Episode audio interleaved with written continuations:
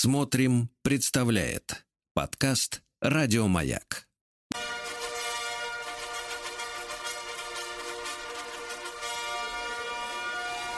Сергей Стилавин и его друзья. Понедельник. Трудовой. Да, Владик, да. Трудовой. На работу. Здравствуй, Владик. Здравствуй, Да. Сергунец. Здравствуйте, дорогие слушатели наши. Э, Ну что же, А что ж сегодня-то вы не пришли на работу, а? э, за меня пришел мой э, клон. Да, по волнам. Значит, э, э, вот смотрю я, знаете, к сожалению, не на вас, Ну, естественно, меня не видно. а на, э, на, так сказать, окружающую, как говорится, э, холодную действительность. И в том числе один из моих мониторов демонстрирует э, точное московское время. Ну-ка, Есть такие программы, вот, которые помогают э, сверять часы.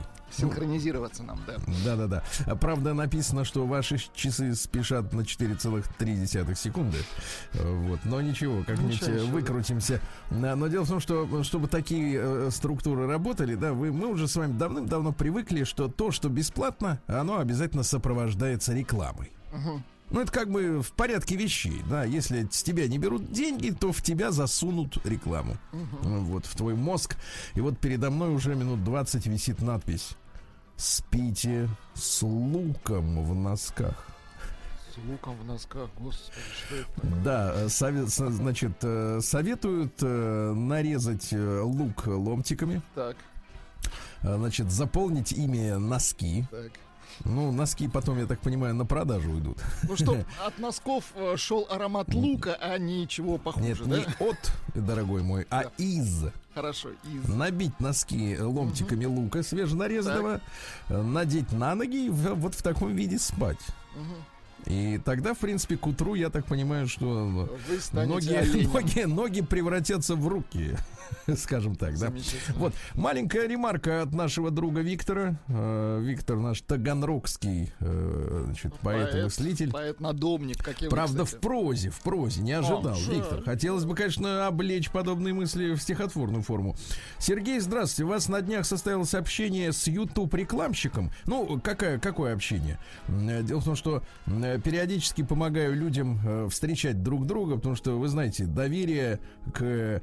Сегодня, кстати, увидел новую, новый вариант, э, э, так сказать, перевода на завуалированный язык одного из ресурсов, где люди якобы могут познакомиться. Теперь Пиндер. Так вот, э, знаете, там ведь один простой минус есть. Можно задать, например, параметры возраста человека, да, допустим, ну и место жительства, там, насколько далеко, например, человек живет от тебя. А ведь, как говорится, о социальной установке, а чувство юмора, ирония не проверишь, правильно? Вот, чтобы там они про себя не писали. Все-таки у нас с вами аудитория, как вы говорите, разношерстная. Как Потому что говорите, есть, да. есть и миллионеры, есть и скромные люди. Это, конечно, меня немножко напрягает. В, в нашей аудитории миллионер один, это Вячеслав. Все Ну, остальное... не, не, так- бе- не, не надо, не тяните одеяло на Вячеслава. Хорошо. Не только. Хорошо. Вот, есть и другие командоры производства. Да. Э, А еще сколько не звонит. Суть не в этом. Суть в том, что все-таки есть некое объединяющее начало, да, у людей как-то, ну, под, под каким-то определенным углом смотрят на жизнь, да, может быть. И фактически, вот, э, мне кажется, людям, которые, э, ну, вот так вот э, на культурном уровне, я ни, ни в коем случае не берусь утверждать, что у нас э, с вами, э, так сказать, нечто, так сказать, культурное. Вот. Но, но стремимся, стремимся, да. И вот я у себя в телеграм-канале Стилавин Today периодически провожу, соответственно, занятия с общественностью. Там есть звуковые функции, почти как радио. Ага. Ну и, возможно, так сказать, людям э, рассказать о себе, потом как-то познакомиться. Я считаю, что это важное дело для того, чтобы, в общем-то, ну, понимаешь ли, вокруг столько разговоров о мерзавцах. Ага. Значит, э, слабые э, нытики мужики, алчные, сильные женщины. В общем, как-то Очень много ми- мир, шарлатанов просто, конечно. да, мир кажется неуютным. Я создаю некоторые, э, некоторые иллюзию, фак- по крайней мере, и уютного, так сказать, сообщества. Так вот, и там действительно разговорился, вы помните, я об этом чуть-чуть говорил м, в, про- на прошлой неделе, переговорил с мужчиной, который сообщает, э, что, например, на том же YouTube, кстати, который тут э, пообещал выполнить все условия российского судопроизводства, производства. Вот. И на Ютьюбе, э, значит, э, там же есть э, такая вещь. Конечно, существует бан, ну, то есть запрет канала, да. Например, Царьград они уничтожили полностью, да, вот такой канал. Там с миллионом с лишним подписчиков. А, в принципе, самое мерзкое, что они там делают, это так называемое продвижение. То есть, когда ты заходишь на центральную страничку, то есть ролики, которые они тебе предлагают к просмотру. И вот если ты неугодный, то, в принципе, тебя никогда не будут предлагать. Понимаете, да? Такая вот в этом видится политика. И мужчина, э, который занимается рекламой в интернете, рассказал, что действительно сталкивался много раз э, с тем, что контент э, женщин, которые вот как раз алчные, гонятся за бабками и учат других также себя вести, как стервы. Uh-huh. Вот. А, а он продвигается очень широко. И, так сказать, женщинам мозги пачкают очень активно. А вот контент, где, например, мужчины могут рассказать о своей нелегкой доле, он задвигается, так сказать, в задний угол. Понимаете? Понимаете, да? И вот э, Виктор пишет, э, на днях у вас э, состоялось сообщение, с большим негодованием воспринял его наблюдение за тем, как ущемляются права мужчин в интернет-пространстве. Получается, ваше шоу, Владик, это и ваше шоу, uh-huh, uh-huh. это островок свободы. О, как. Где еще можно откровенно высказаться мужчинам, не жаловаться, а поделиться своими жизненными историями. Вива, комрад Серхио. Ну, это из разных опер. Камрад это по-французски, Серхио это по-испански. Виво команданта Стиллавин. С большущим уважением, Виктор. Видишь ли, ну, жду, когда Виктор тоже расскажет о том, как ему нелегко живется в Таганроге. Вот, да. Ну и, э, товарищи, на заметку всем вам, а потом давайте перейдем к письмам вашим. Значит, прислали мне э, фотографию, я так понимаю, что это из Инстаграма. Э, ну, представьте себе, лазурный бассейн. Представили. А, значит, по ту сторону бассейна, на дальних, так сказать, рубежах, шезлонги, uh-huh. кабинки для массажа. Ну, знаете, такие с этим, с тюлем вокруг. От, откидные кабинки. Закидные. Да, значит, лазурный, лазурное дно бассейна. А впереди на карачках сидит девка. На карачках. Значит, она в кедах и, как вы говорите, полосочка вместо купальника. Ниточки вот такие.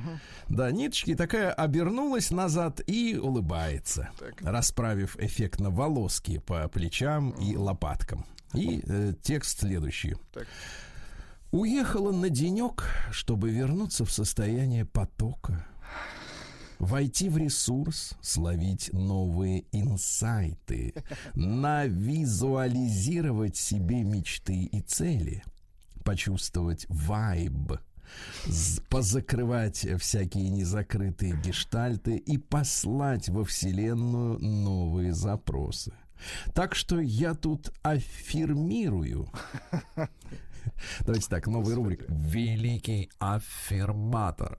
вот. Так что я тут аффирмирую и медитирую, нахожусь в моменте, да и вообще на расслабоне и на чили. Вот так. Будете мой аль- аффирматор. А вы мой Приемная нос. Народный омбудсмен Сергунец. Так, ну что, пишет нам Алексей оттуда, понимаете? А откуда оттуда? Из Англии. А вы знаете, что в Англии творится? Вы про новичок? как вы отстали от жизни. А вот. что, ну что-то нет... новое, какие-то новые таблеточки появились, ну-ка. нет, нет, в Англии пропал бензин. Это ерунда. Вы знаете, да, пропал бензин Они и так великая далее. Великая мореходная страна. Им да, бензин им бензин не, не нужен, нужен конечно. попутный ветер в паруса. Правильно. Так вот, пишет Алексей, там нашего ведь брата немало. Люди, люди, я так понимаю, я подозреваю, это моя личная теория, подозреваю, что очень сильно на вот симпатию к Великобритании влияет, к сожалению, изучение, раннее изучение английского языка в школе. Согласен. Когда вместе с языком в неокрепшую башку, в которой нет еще никаких э, отечественных ценностей, вписываются иностранные, да? Ну, язык это же носитель взгляда на, на вещи. Потом человек вырастает и думает, а что это мне так хочется в Англию? А потому что how do you do с детства учил, понимаешь, да, вот и все. Так вот, а жизнь-то она другая. Здравствуйте, Сергей Влад. Давно вам не писал. Но и вот на этой неделе, ну, жизнь заставила взяться за, за кнопки. Давно вам не писал, и вот на этой неделе со мной произошло неприятное событие. У меня украли каталитический конвертер с машины. Это что такое? Это очень дорого, видимо, да? Давайте я вам объясню. Значит, история такая. Представьте себе автомобиль снизу. То есть днище. Хорошо. Да, днище, да. Вот. И там в этом днище, помимо всяких там к- колен валов, там не будем заострять всякое, ваше внимание, подвески идет глушитель. Глушитель, чтоб То не есть- громко было. Понимаем. То есть труба, которая, значит, назад э, выбрасывает газы ядовитые, от которого мы, от которых мы и, и мрем. Вот. Да, и в середине этого глушителя от мотора до выхлопной вот самой этой наконечника, да, э, вот находится, как написал наш английский друг, каталитический конвертер, то есть так называемый катализатор. Это банка длинная, Мгм. вот внутри которой содержатся разного рода э, химические вещества. Мгм. Ну, представь себе такую картину фильтр. Да. Но фильтр какого свойства? Э, Он э, заточен на следующую важную вещь. Пока у вас мотор не прогрет, и если вы едете, например, медленно, то выхлоп у вас грязный. То есть вот э, вы замечали, то, что современные, например, машины даже на холоде э, заводятся без черного, без черной тучи сзади, дизельные даже. То есть они заводят где-то на минус 20, а сзади из выхлопной трубы чистый такой порог прозрачный. Потому что все вот эти газы, да, концентрированные, они в этом самом катализаторе осаждаются. Ага.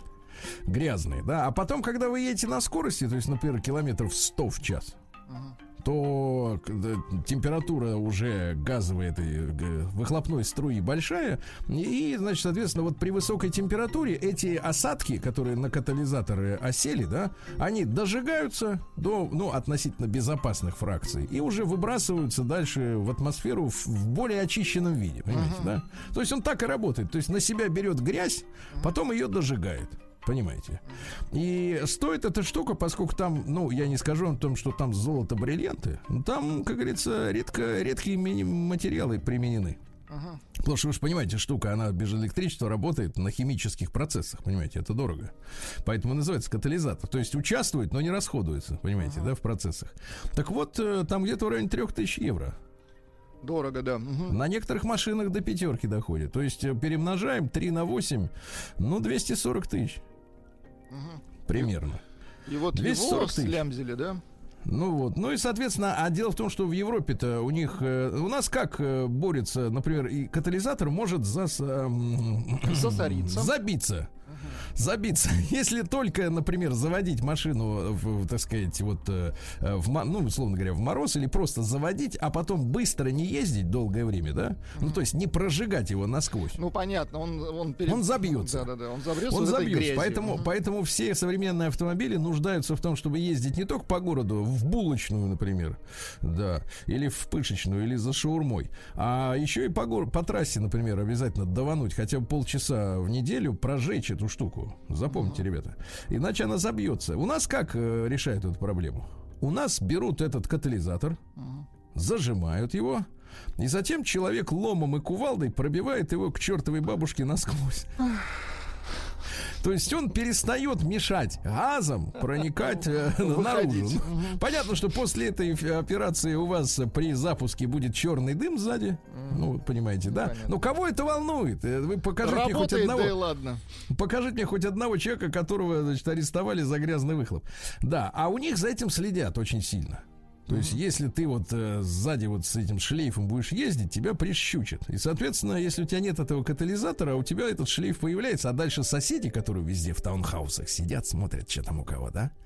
Вот, они, соответственно, позвонят куда надо, и человека начнутся проблемы. Так вот, пишет наш Алексей. У меня украли каталитический конвертер с машины. Прям среди бела дня, пока я был на работе. Машина стояла на стоянке. И все это в Англии. Западный Йоркшир. Мне очень интересно, происходят ли подобные вещи на родине. Родина с большой буквы. Я уехал почти 20 лет назад. В 90-е, помню, крали дворники, магнитолы. Помню. Но чтобы так заморочиться, притащить домкрат ключи, инструмент. То есть, понимаете, машину надо приподнять, uh-huh. под нее надо залезть, там надо открутить все это дело. Ну, то есть это не, не, не дворник стырить и побежать, да? Вот. В голове не укладывается. От полиции толку нет. Написали бумажку и все. Сергей, вы много вращаетесь в кримина... Ой, в автомобильном мире. Хотелось бы услышать от вас, насколько обычно такой вид криминала в России, потому что, как я понял, в Англии это сейчас просто волна захлестнула, и в Америке, кстати, тоже с уважением, Алексей. Ну, я, в принципе, уже ответил на этот вопрос а, пока что наши природоохранные нормативы берегут э, катализаторы в России. От и... воровства. От воровства. Так вот я на ваш вопрос ответил. А вам сочувствую. Прием корреспонденции круглосуточно. Адрес стилавинсобакабк.ру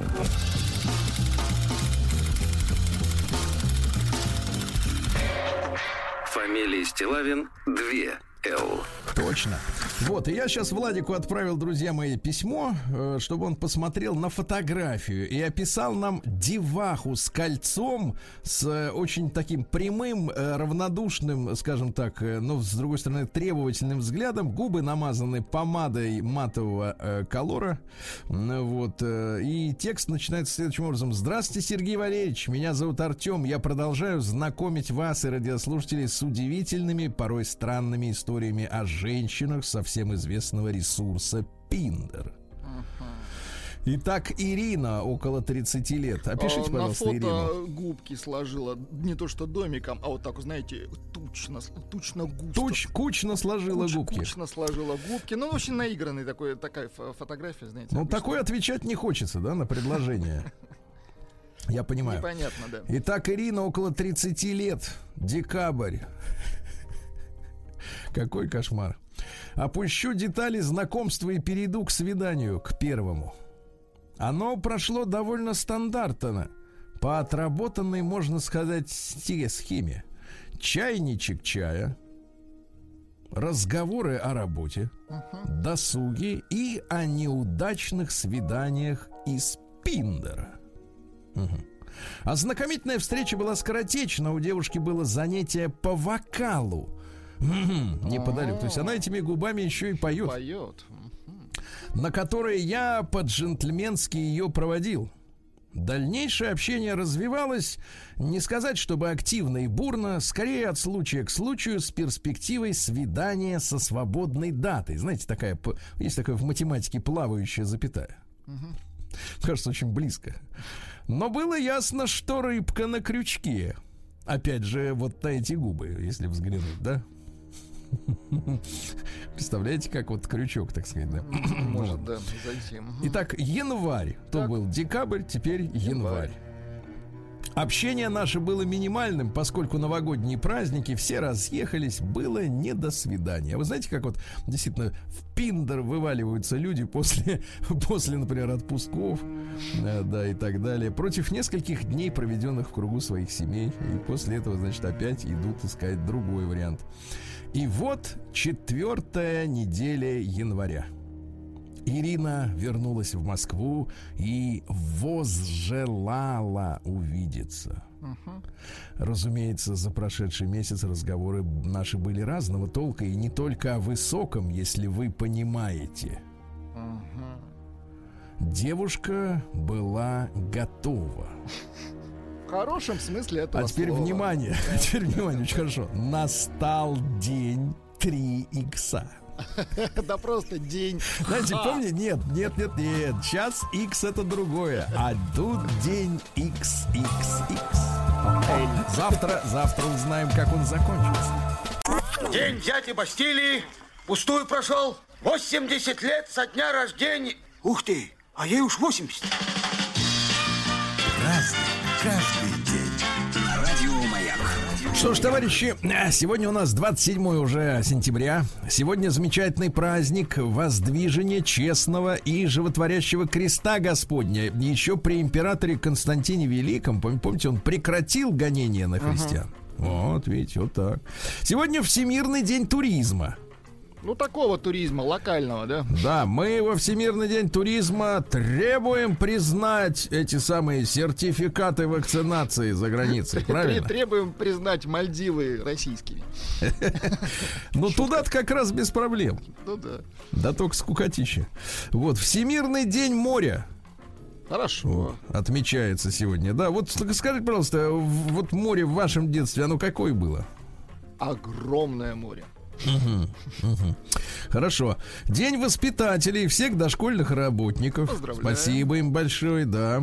День французов в Бельгии. Есть там такая история. Э, В славянской, так сказать, истории такой праздник. Одно название у него Вырий.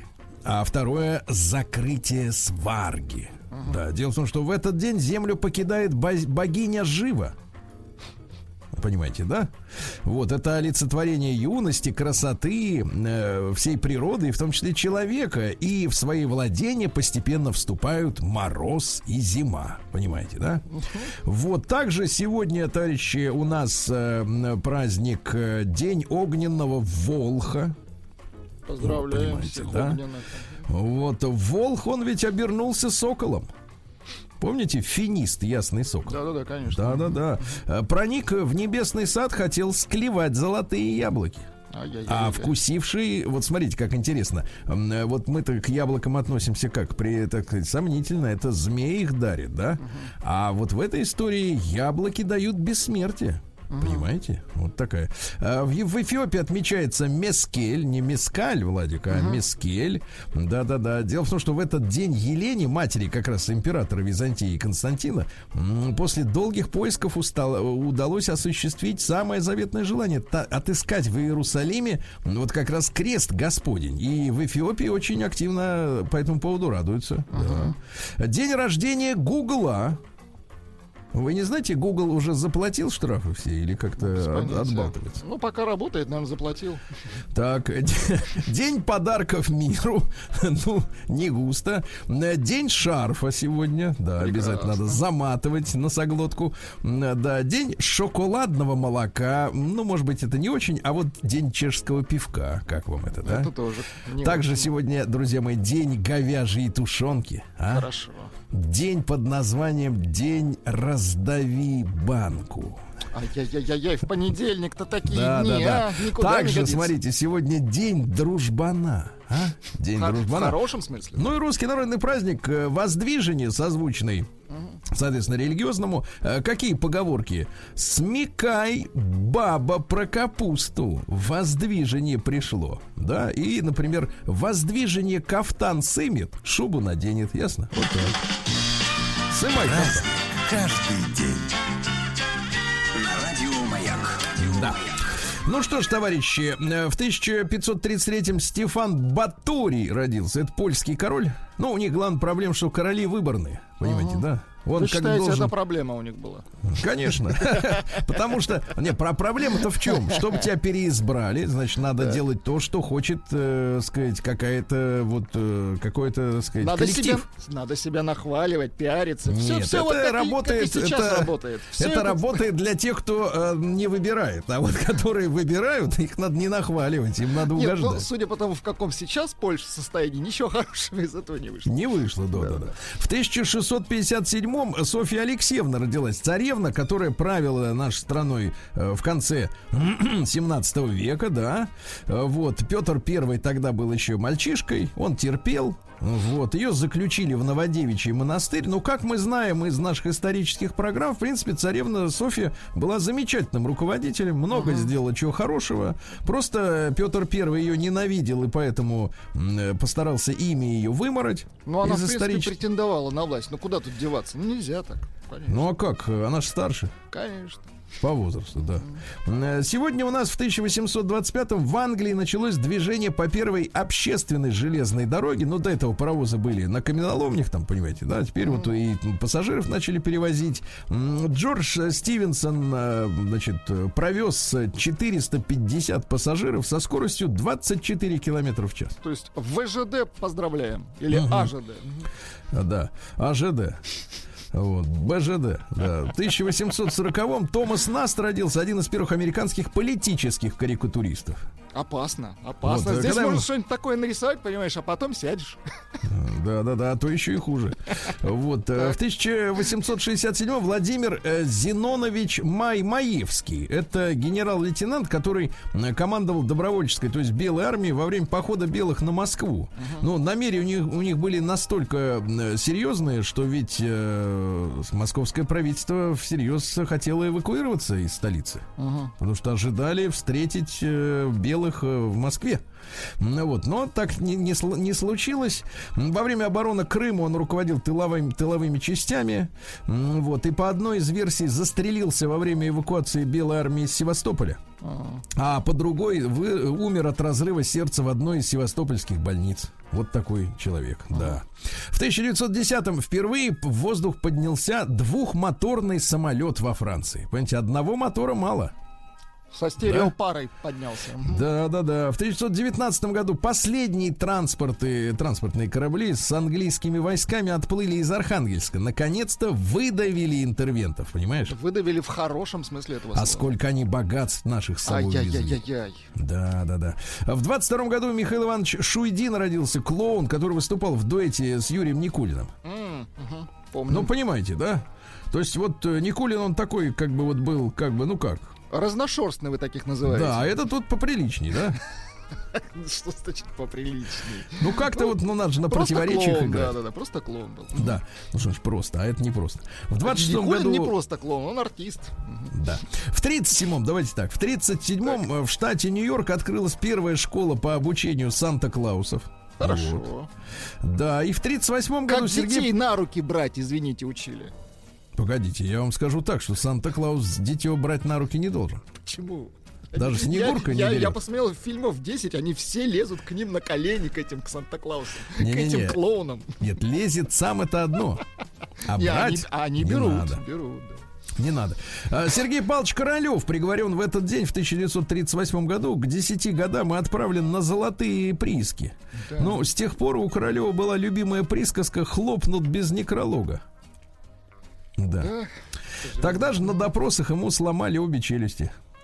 Такая Время вот такое было, да. И, кстати, говорят, э, впоследствии говорили, что именно из-за проблем с жеванием, там же, знаете, это вот все связано в организме человека, что Ну, конечно. и как бы и с сердцем начались проблемы из-за этого, да. А э, так вот, если послушать специалистов-историков, да, то, в принципе, э, там же была такая манера писать друг на друга доносы. И таким образом, в принципе, люди решали иногда жилищные вопросы.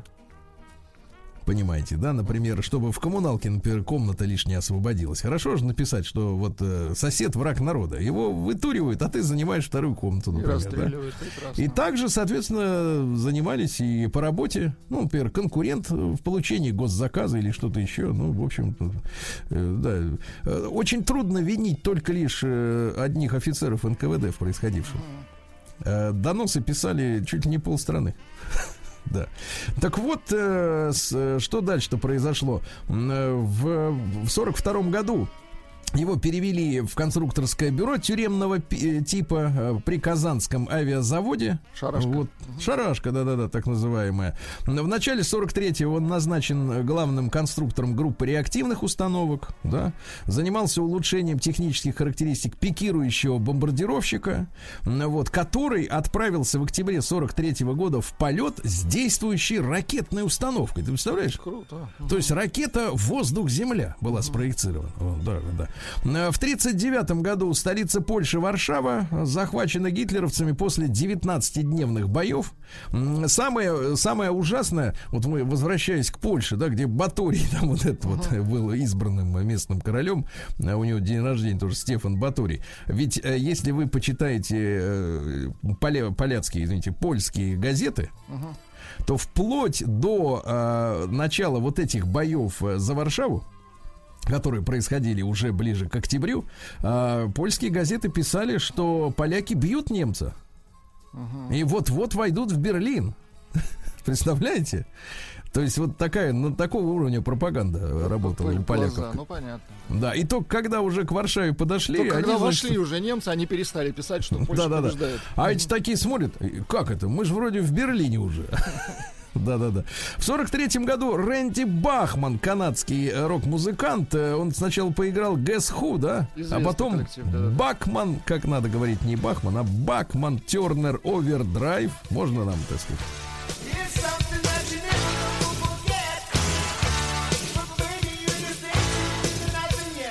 А зачем он вот так вот по ПП делает? Не знаю. Ну, она не такая, вто- второго, наверное, уровня. Не, не особо известный. коллектив. Вернее, известный, конечно же, но это не, не Deep Purple, как вы выражаетесь. А, ну понимаю, понимаю. В сорок шестом году Игорь Семенович Клебанов родился, президент гильдии кинооператоров России, работал на киностудии имени Горького. Э, Тогда были сняты ваши любимые фильмы детства. Петровка 38, Класс. Огарева 6. Класс. да? То есть он работал именно по адресам, да? Вот фильм «Адрес» должен наз- называться обязательно адресом. Это называется отдавать работе всего себя. Что ты, паяц, смеешься? И это Потом не я был- смеюсь, это опять ваша запись, кстати, была. Потом был э, замечательный сериал «ТАСС уполномочен заявить». Странно, без адреса, да? Да, ну всей стране должен заявить, американской. А вот в 47 году родился, не знаю, вы, наверное, здесь э, более будете велеречивым. Э, Родился Метлов, так называемый. М, Булка мя... Мясная булка, да, по-моему, так. Ну-ка дайте-ка нам такого, да. Baby, we can talk all night. But that ain't getting us nowhere. Ну, такой американский мелодист. I Э. Да, дело в том, что отец Марвина, его Марвин зовут на самом деле, страдал от алкоголизма. Жаль. Да. Вот. э, Ну и говорит, что папаша даже пытался зарезать Метлофа. Папаша зарезать сына. Да, сынка. Ну, в состоянии белый горячий, конечно. Ди- ди- не деливери, а делирия. Вот. вот. э, Сумел убежать, чтобы спасти свою жизнь. Некоторое время поработал вышибалой. Ну, он такой упитанный товарищ. Ну, он, как, да, такой крупный Крепыш. мальчик. Да. Крупный. А в 1950-м изобретен автоответчик. Ну, то Это есть вот ты- удобно. Да, ты звонишь, а тебе оттуда, А а тебя тебя оттуда нет. посылают, да. А в 52 году родился Константин Семенович Мелихан, писатель-юморист. Да, например, что такое влюбленный, Владик? Давайте. Это двое, которые любят себя при помощи друг друга. Чувствуется юморист. Так, что еще? Может Но быть, вам, вам же смешно, что вам еще надо? Но мне Да, смешно от того, что не смешно. Вы понимаете, в чем парадокс? Да. Э, Джентль... э, Минуточку, вот вам, давайте, для вас. Давай. Э, Джентльмен благодарит врача до операции, иначе не успеет его поблагодарить. А вот это смешно. День дяди Бастилии пустую прошел. 80 лет со дня рождения. Ух ты, а ей уж 80. Разный, Что ж, друзья мои, в 1955 году в этот день родился Александр Владимирович Галибин. А? Нравится вам его мастер? А? Ну, такой. Грустный. Хмурый, да? Хорошо, так и надо. В 58 году Сергей Леонид Шолохов родился. Помните «Тихий дом» замечательная передача? да. Конечно. А? Вот, И хорошая. Ленин Грипп. Мгм. Да, это тоже, это наша Это история. тоже передача хорошая Помните? была, да. В 60-м заложены первые железобетонные блоки в основании Останкинской телебашни. Понимаете? Э, На момент постройки она была высочайшей в мире, а сейчас, ну, понятное дело, уже Немножко только усела. Десятая, десятая по высоте, да. Э, Причем э, многие ее опередившие небоскребы, они находятся в Азии, вы понимаете, да, и в Сеуле, и в Дубае, и в Шанхае, и в Шэньчжэне. Да, да, да. Вот. А В 72 году родилась Гвинет Пелтроу. Я, честно говоря, долгое время считал, что это два разных человека. Один Гвинет, а другой Пелтроу, потому что ни одного человека с именем Гвинет я никогда в жизни не видел. Ну вот. А, Родилась она, интересно, что в семье кинорежиссера Брюса, а, Брюс, который является наследником известного равинского рода Полтровичей из э, города Новогрудок в Беларуси. Ага. Да, вот, а мама у нее актриса, да, ну и что, встречалась она, смотрите, она с кем только не встречалась, и почему, я вам расскажу. Встречалась с актером Брэдом Питом с 94 по 97 были помолвлены. А. Да-да-да, а брак разорвали, то есть вот э, распустили помолвку, потому что Пелтроу не была готова к браку, понимаете? Ну, понятно. Дальше, в тот же 97 год перескочила, знаете, к кому? Ну, там Coldplay, по-моему, у нее был вокалист. Минуточку, это потом. Бен Аффлек. Бен Бен Аффлек. Аффлек, бедный Да, да, да, да, мальчик, да. эх, понастрадался. Да, потом встретила музыканта Криса Мартина, как раз нашего любимчика, правильно? Из группы Coldplay. Они-то и поженились в Южной Калифорнии. Значит, у них дочка родилась, сын родился, А знаете, Мозес. почему поженилась-то она Так. нем? Потому что Готова. она была готова. Да, Точно, да, да, молодец. Готово. А, Да. А, В марте 2014 года они объявили о расставании после 10 лет брака. Дальше, внимание, Владик. Так. Вот представляете, это еще в 2014 году эта зараза пошла. Описав процесс как осознанное расставание. Во время своего публичного заявления о разводе Пелтроу та же, что и Гвинет, э, пригласила своего лечащего врача Хабиба Садеги, Так. Вот, которого она слушалась в процессе развода, да, а, а пригласила на сцену объяснить процесс расставания. На что товарищ Хабиб э, рассказал следующее. Процесс осознанного расстояния – это возможность понять, что каждое раздражение и спор во время брака являются сигналом для того, чтобы заглянуть в себя, найти отрицательный внутренний объект, нуждающийся в исцелении. С этой позиции нет виноватых, если есть только два человека, и все связано с этими людьми как с личностями, а не с их отношениями. Понимаете? То есть каждый скандал – это звонок себе же самому, да. Затем она призналась, э, что была жертвой Харви Вайнштейна. Жертвой. мгм. Да, вот. Ну а вообще она, вы знаете, ведь выдающийся любитель так называемых секс-вечеринок. То есть она такой потертый достаточно калач. Затертый, Затертый до... Затертый до дыр. Вот, и там история такая, что у них там в Америке э, проходят секс-вечеринки вот с такими актрисами, да? Ну Вот, то есть Вайнштейн тут уже ни при чем. Причем, а а вот при чем тут то, что на эти вечеринки продают билеты. Ужас какой. И говорят, что на вечеринке с э, Гвинет Пэлтроу цена билета может достигать и 50 тысяч долларов. Понимаете, да? Э, Цитата из Гвинет Пэлтроу. «С тобой точно что-то не так, если ты говоришь себе, вот это я делаю ради денег, а это ради удовольствия». Ну, то есть, понимаешь, либо ты все ради денег, Либо все ради удовольствия. все ради удовольствия, понимаете, да? И, наконец, красота — это комфортно чувствовать себя в своем теле. Насколько вам, Владик, комфортно? Достаточно комфортно. Слышу А по потягушечкам, да. Нет, в вашем я не знаю как. Да. Э, В 70... Не Как бы я себя конечно. ощутил. бы, да. Извращенец чертов. Седой. В 77 году Чернобыльская атомная электростанция дала первый ток. Представляете? Да. И что самое, что самое ужасное, первая авария случилась уже в 82 году. 9 сентября. Вот. э, Потом была авария, как вы знаете, в 86 году, э, в 26 апреля, 23 мая того же года опять пожар Это случился. невезуха 11 у нее, да. Да, 11 октября 91 года случился пожар. Вот такая вот, собственно говоря, та- та- достаточно грустная история. И самое отвратительное, что, в принципе, как раз в 86 году там происходили эксперименты. Вот, то есть я бы сказал так, на живых людях эксперименты. А что будет, если мы вот давайте выключим насосы? Это удивляет вот эта вот история, да, с тем, что э, там же завелся, он умер потом достаточно быстро, физик, да, который командовал в этот э, день этими испытаниями, причем очень властный, авторитарный, э, давил всех специалистов, заставил выключить всю автоматику, ну, которая могла бы спасти положение, да, и говорит, я знаю, что делать, я делаю. Вот такая история. Ему было плевать не только на сотрудников, но и на всех нас, на, на всю страну. Это ужасно. Ну и сегодня в 1978 году родилась э, Ани Лорак, ваша любимая. Мне кажется, ваша любимая. Я даже Ну, не знаю, конечно. кто это. Она, оказывается, Да. певица. Ну, давайте послушаем. Понятно, хорошо, хорошо. Достаточно. В 84 году родилась Авриль Лавинь, канадская певица. Э, Для Вот. детей поет, для школьников. Вернее, Данные пела. такие. Э, В основном Лавин делает татуировки в честь дружбы, и лишь немногие из них имеют особое значение. Тоже типа Да. Гвинет такая. It's not like we're dead. Да-да-да. Was it something? Понятно. А, В 85 году председателем Совета министров Советского Союза вместо Тихонова э, стал Николай Иванович Рыжков.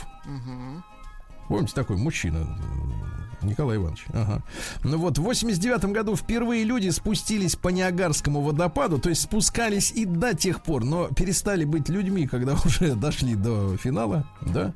Вот. Ну и в 91 году собрался чрезвычайный съезд ВЛКСМ. На нем решали судьбу, что делать дальше. 80% работников аппарата приняли решение, что комсомол нам больше не нужен. Нет, дальше мы сами, они так решили. Нет, дальше вы сами. Вы сами.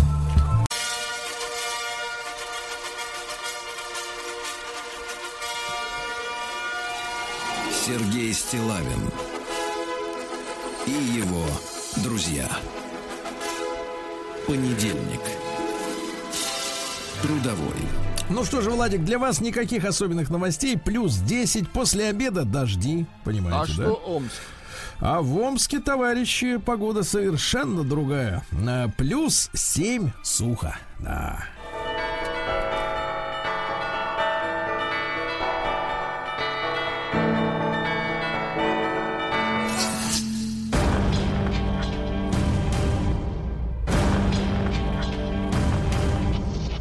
Новости региона 55. А мечи стали еще чаще переезжать в другие регионы. Ясно? Вот, да. А Мич чуть не угробил двоих детей, поворачивая с правой полосы влево.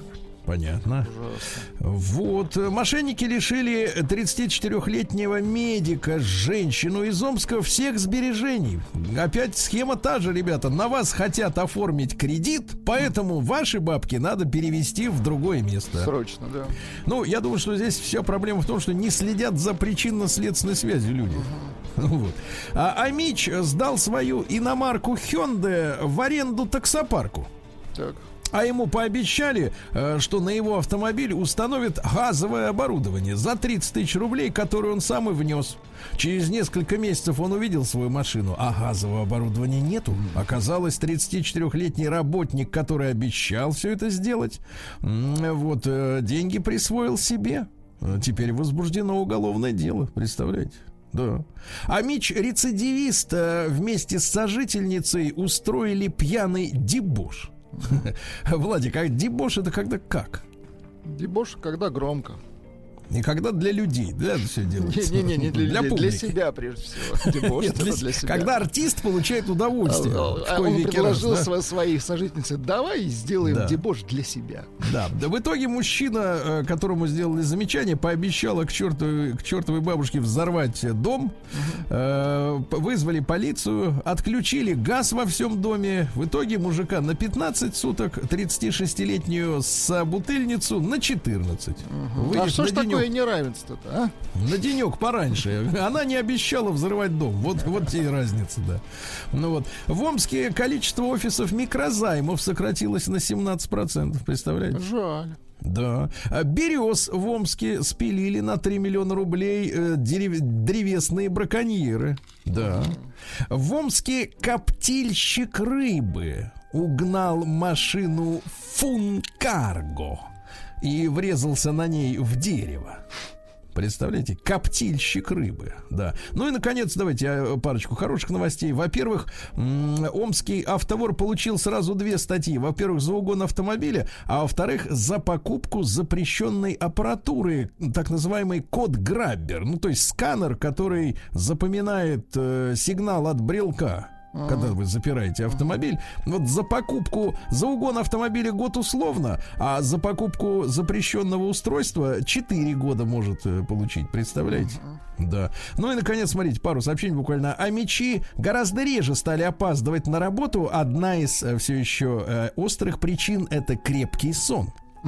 Ну и, наконец, в Омске осудили Сараяна и его подельницу по фамилии Купленник, которые в ходе ремонта дороги украли из бюджета 43 миллиона рублей. Представляете? Какие молодцы. Да. Сергей Стилавин и его друзья. Понедельник. Трудовой. Так, ну что же, в России хотят разрешить временно забирать э, детишек из семьи. Но, но, Владик, э, не передавать их э, в какие-то там э, спецприемники, а отдавать, например, бабушке с дедушкой. Бабушки с дедушкой. Да. И хотят изменить э, правила изъятия детей. Ну, например, грязь в квартире и пустой холодильник не будут считаться причиной для лишения родительских прав. Понимаете? Да. А, Стал известен уровень цен на красную икру к Новому году. Обещают, что такой же будет уровень, как в прошлом году. То есть в районе пяти с половиной тысяч рублей за килограмм. Замечательно. Вот. Ларису доставили на скорой в коммунарку. Вы представляете? Нашу любимую. Да-да-да, Ларису, коронавируса нет, но у звезды произошел сильный стресс. Дают успокоительные средства. Представляете? Дай бог здоровья, да. А, да, Том Круз снова свободен, и ему тоже здоровье. Эксперты выяснили, что две трети россиян не придерживаются здорового образа жизни. Это что такое? Это правильное питание, регулярные занятия спортом, отказ от курения, от алкоголя. Вот половина опрошенных э, считают свое питание неправильным. Э, Говорят, что у них нет на это времени правильно питаться. А 19,7% ответили, что им и без ЗОЖа живется хорошо. Ясно? И без ЗОЖа, да. Э, Дальше, э, что интересного у нас. Источник заявил, что к чиновникам крымских курортов возникли вопросы по коррупционному делу. У нас пара вопросов к вам. Да. да, первый вопрос да, второй нет. Значит, э, Икея снимет с производства легендарную синюю акулу Блахай. Вы представляете? Как же мы без акулы-то, да? А, бывший зять Бориса Николаевича Ельцина рассказал о, о том, как в туалете Кремля э, э, Борис Николаевич выпивал с Клинтоном. Дело в том, что Клинтонша э, Хиллари не, не разрешала Биллу выпивать, а ему очень хотелось. А в Кремле туалеты отдельно, так сказать, отдельная песня, они большие, цитирую, не стыдно туда и даму на танец И пригласить. Клинтона пригласить. Да, и вот Борис Николаевич по- м, п- потребовал накрыть в туалетной вот этой э, комнате столик. И в определенный, в определенный момент он просигналил, э, просигналил Биллу, ну просигналил так. Вот так вот, под, под это, под челюсть себе дал. Просигналил Значит, вот так. Да, просигналил, что желает пообщаться наедине. э, Вот. И когда политики вернулись, э, глава США выглядел веселеньким. Хиллари заметила, что супруг смотрится э, подозрительно, но не поняла, почему. Украинский хоккеист Денискин показал жестом темнокожему американцу, что почистил и съел банан. Понятно. Да, юморист Гарик Мартиросян резко прокомментировал выступление комика Мирзали Заде, который, так сказать, нежелательная персона, помните? Вот. э, э, Гарик не согласен, э, не согласен с коллегами по цеху, которые вступились за Мирзали Заде и попросили отменить ему наказание. Гарик сказал так, плевать я хотел на всех комиков, у меня никакой солидарности нет. Среди них шизофреники, маньяки, наркоманы, твари, мерзавцы, отвратительные типы. Какая солидарность? Ну, а? Вот видите. виднее. Прекрасно, прекрасно. Елена Проклова пожаловалась на пенсию в 18 тысяч рублей. Но не в пенсионный фонд, просто пожаловалась. Просто да. В Башкирии мужчина с экскаватором спас кота, который застрял в окне, провисел около часа, громко орал на помощь. Э, К нему молодец. пришел экскаваторщик, да. Вот, ну и пару сообщений. Э, Синоптик э, Вильфанд рассказал, что в, в европейскую Россию скоро придет золотая осень, но это не теплая погода, а просто удовольствие от красок. Понимаете, А, а почему только. Тишковец-то молчит? Ну, тяжковец, ну, ну, как бы они а, разного жанра специалисты. Да.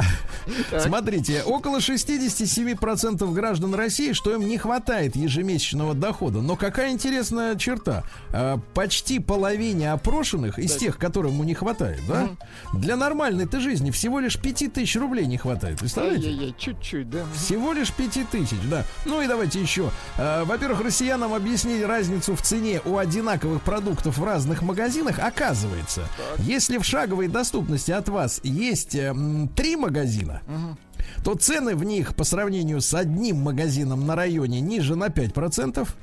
Если 5 магазинов, то на 10%. Э, большее количество магазинов уже на цену не влияет, понимаете, да? Ну и что еще интересного? Жители Казани потребовали отменить концерт Моргенштерна. И вместо него пройдет хоккейный матч. Ясно? Другой Вот. концепт. Ну и наш любимый доктор Мясников э, рассказал, как надо лучше всего бросать курить. Знаете как? Как? При Риск. помощи цикория. Риск. Риск. Наука и жизнь. Ну что же, наука и жизнь. Э, Врач рассказал об эффективном способе избавиться от храпа. Дело в том, что подушку, подушку, на Подушка. которой вы спите, надо добавить корень валерианы, вереск, мелиссу, шалфей, чебрец, мяту. И вот на этом разнотравье попытаться заснуть. С травами можно заиграться и не проснуться. Да, ведь э, не все у нас травники, скажем так, правильно? Да. Ученые заявили, что у москвичек началась эпидемия ожирения нового типа. Вы представляете? Так, так, ну-ка. То есть женщины жиреют. Э, Практически у 40% взрослых женщин есть лишний жир. Но проблема в том, что этот э, жир м, не явный. То есть это не уши на попе. А, да. это невидимый жир. Да, Но- это новый невидимый жир, который, невидимый. Оказывается, который замещает мускулатуру. О, Понимаете, да? То есть вес в норме, встает на весы, смотрит, «Хм-хм, по-прежнему 85. А Всё жир нормально. есть. А жир есть, да. И даже в медицинских скринингах человек не проходит как больной Да?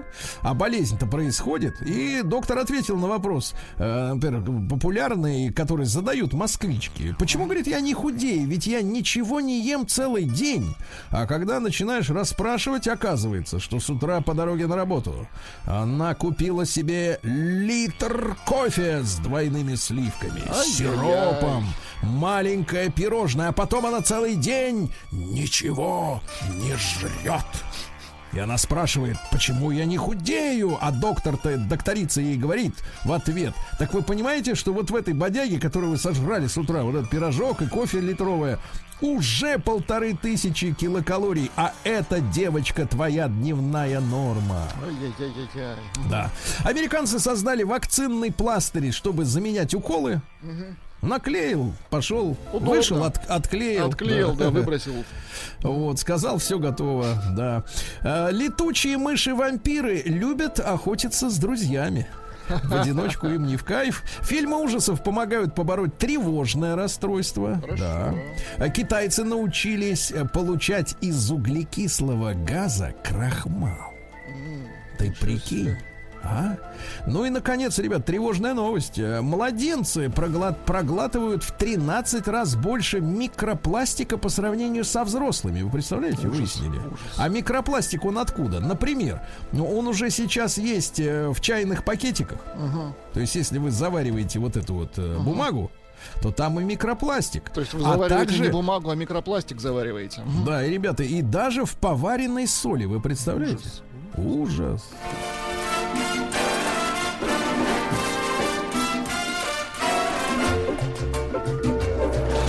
Новости капитализма. Ну что там у них? Э, Американка 33-летняя угрожала взорвать офис своего парня, чтобы он провел с ней в тот день больше времени. Взбесилась, понимаю. Э, Еврокомиссар Тьерри Бретон э, в эфире французской радиостанции объяснил публике причину роста на электроэнергию в Европе. Ну-ка. Ну, конечно, для них главная причина это то, что они не дают возможность заработать э, Северному потоку 2. А Вот, а по остальным каналам газа больше не качается, поэтому цены и растут, да? Но тут интересно другое. Второе, это вторая причина, это переход Европы на экологически чистые источники энергии. Дальше цитата. А вот я только что узнал, что последние шесть недель в Европе не было ветра. А было произведено гораздо меньше электроэнергии. Прекрасно. Я только что узнал, что полтора месяца нет ветра, да. Дальше. Хомяк криптотрейдер заработал 30% за три месяца в клетке для торговли. Он произвольно останавливался и включал покупки. И выиграл, и сделал на 30% больше бабла. Прикиньте. Хомяк. А почему люди-то так не работают, да? Ну вот про- э, печальная новость. Пропавшего во время американского урагана Ида нашли, вы представляете, внутри аллигатора. Ужас. Ужас. В Нью-Йорке открыли самомойку для собак. Ну, то есть, вот есть мойка для автомобилей. Самомойка. Да, то есть, если собаку заводишь, начинаешь драить ее прямо на улице, да. Британцы могут остаться без овощей из-за роста цен на газ. Представляете? Ай-яй-яй. Эминем назвал свой новый ресторан Рыгаловкой. Рыгаловка. Не знаю, как-то э, перевод. На женские митинги в поддержку запрещенного в России Талибана ходят переодетые запрещенные в России боевики Талибы. В женщин. Ну, там не, не трудно переодеться, там все закрыто, да. А, брата губернатора Нью-Йорка, а губернатора Нью-Йорка обвинили в сексуальных домогательствах, вы помните? Обвиняют в сексуальных домогательствах. Да что ж такое? брата- семейное. Да, молодой китаец умер, выпив полтора литра газировки за 10 минут. Нормально. Да, ну и давайте из Индии хорошая новость. Все-таки индусы это наши такие ребята, они все-таки. Наши друзья, как оказалось. Вернее, как индусы. И в Непале дело-то было. В Так. Непале, другие люди. Так вот, хирурги спасли при бомбас мужчины, который на два месяца застрял в стеклянной бутылке. Вот, обратиться к докторам мужчина решил только после того, как понял, что начал подгнивать. Ужас какой. ужас, господи. Вот так, вот, Так. да. Ну что, все, перейдем к нашим новостям.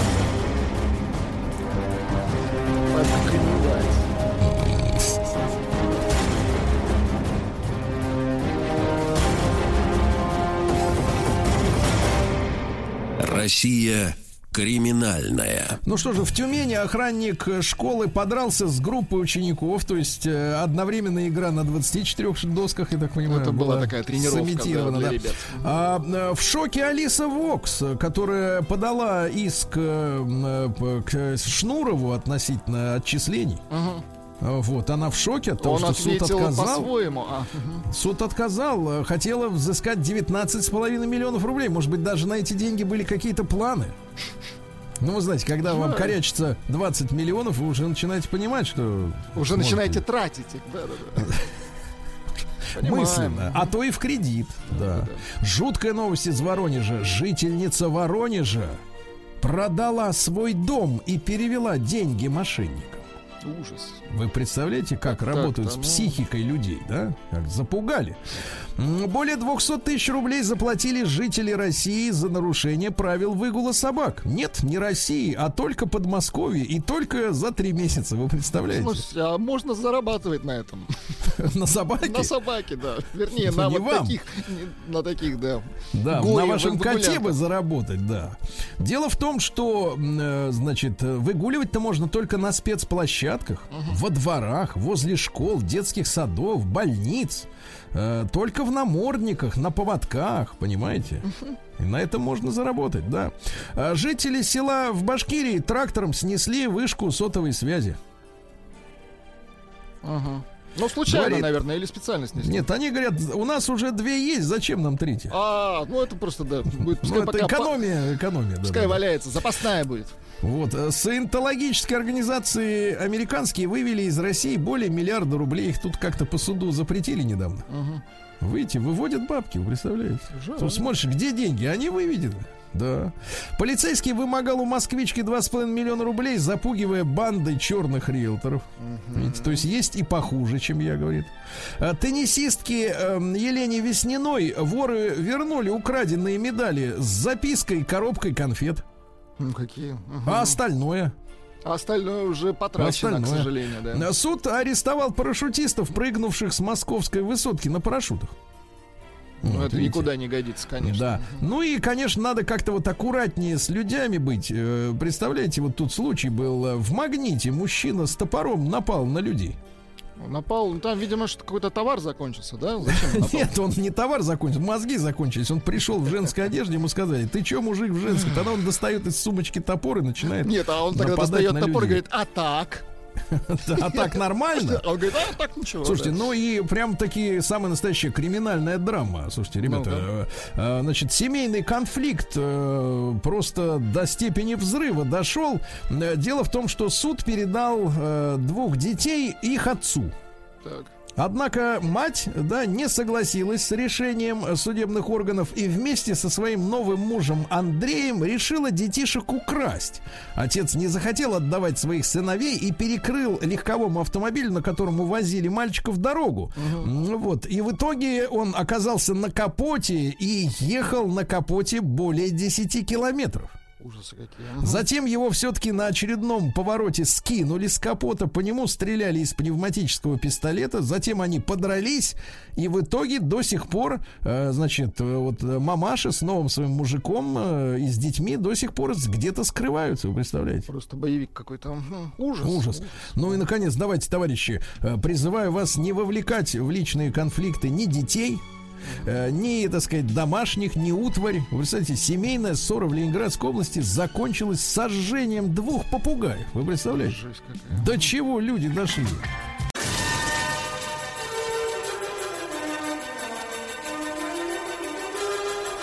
Сергей Стилавин и его друзья. Понедельник. Трудовой. Товарищи, доброе утро. Вот Владик на работе, и уже вроде как и полегче, да?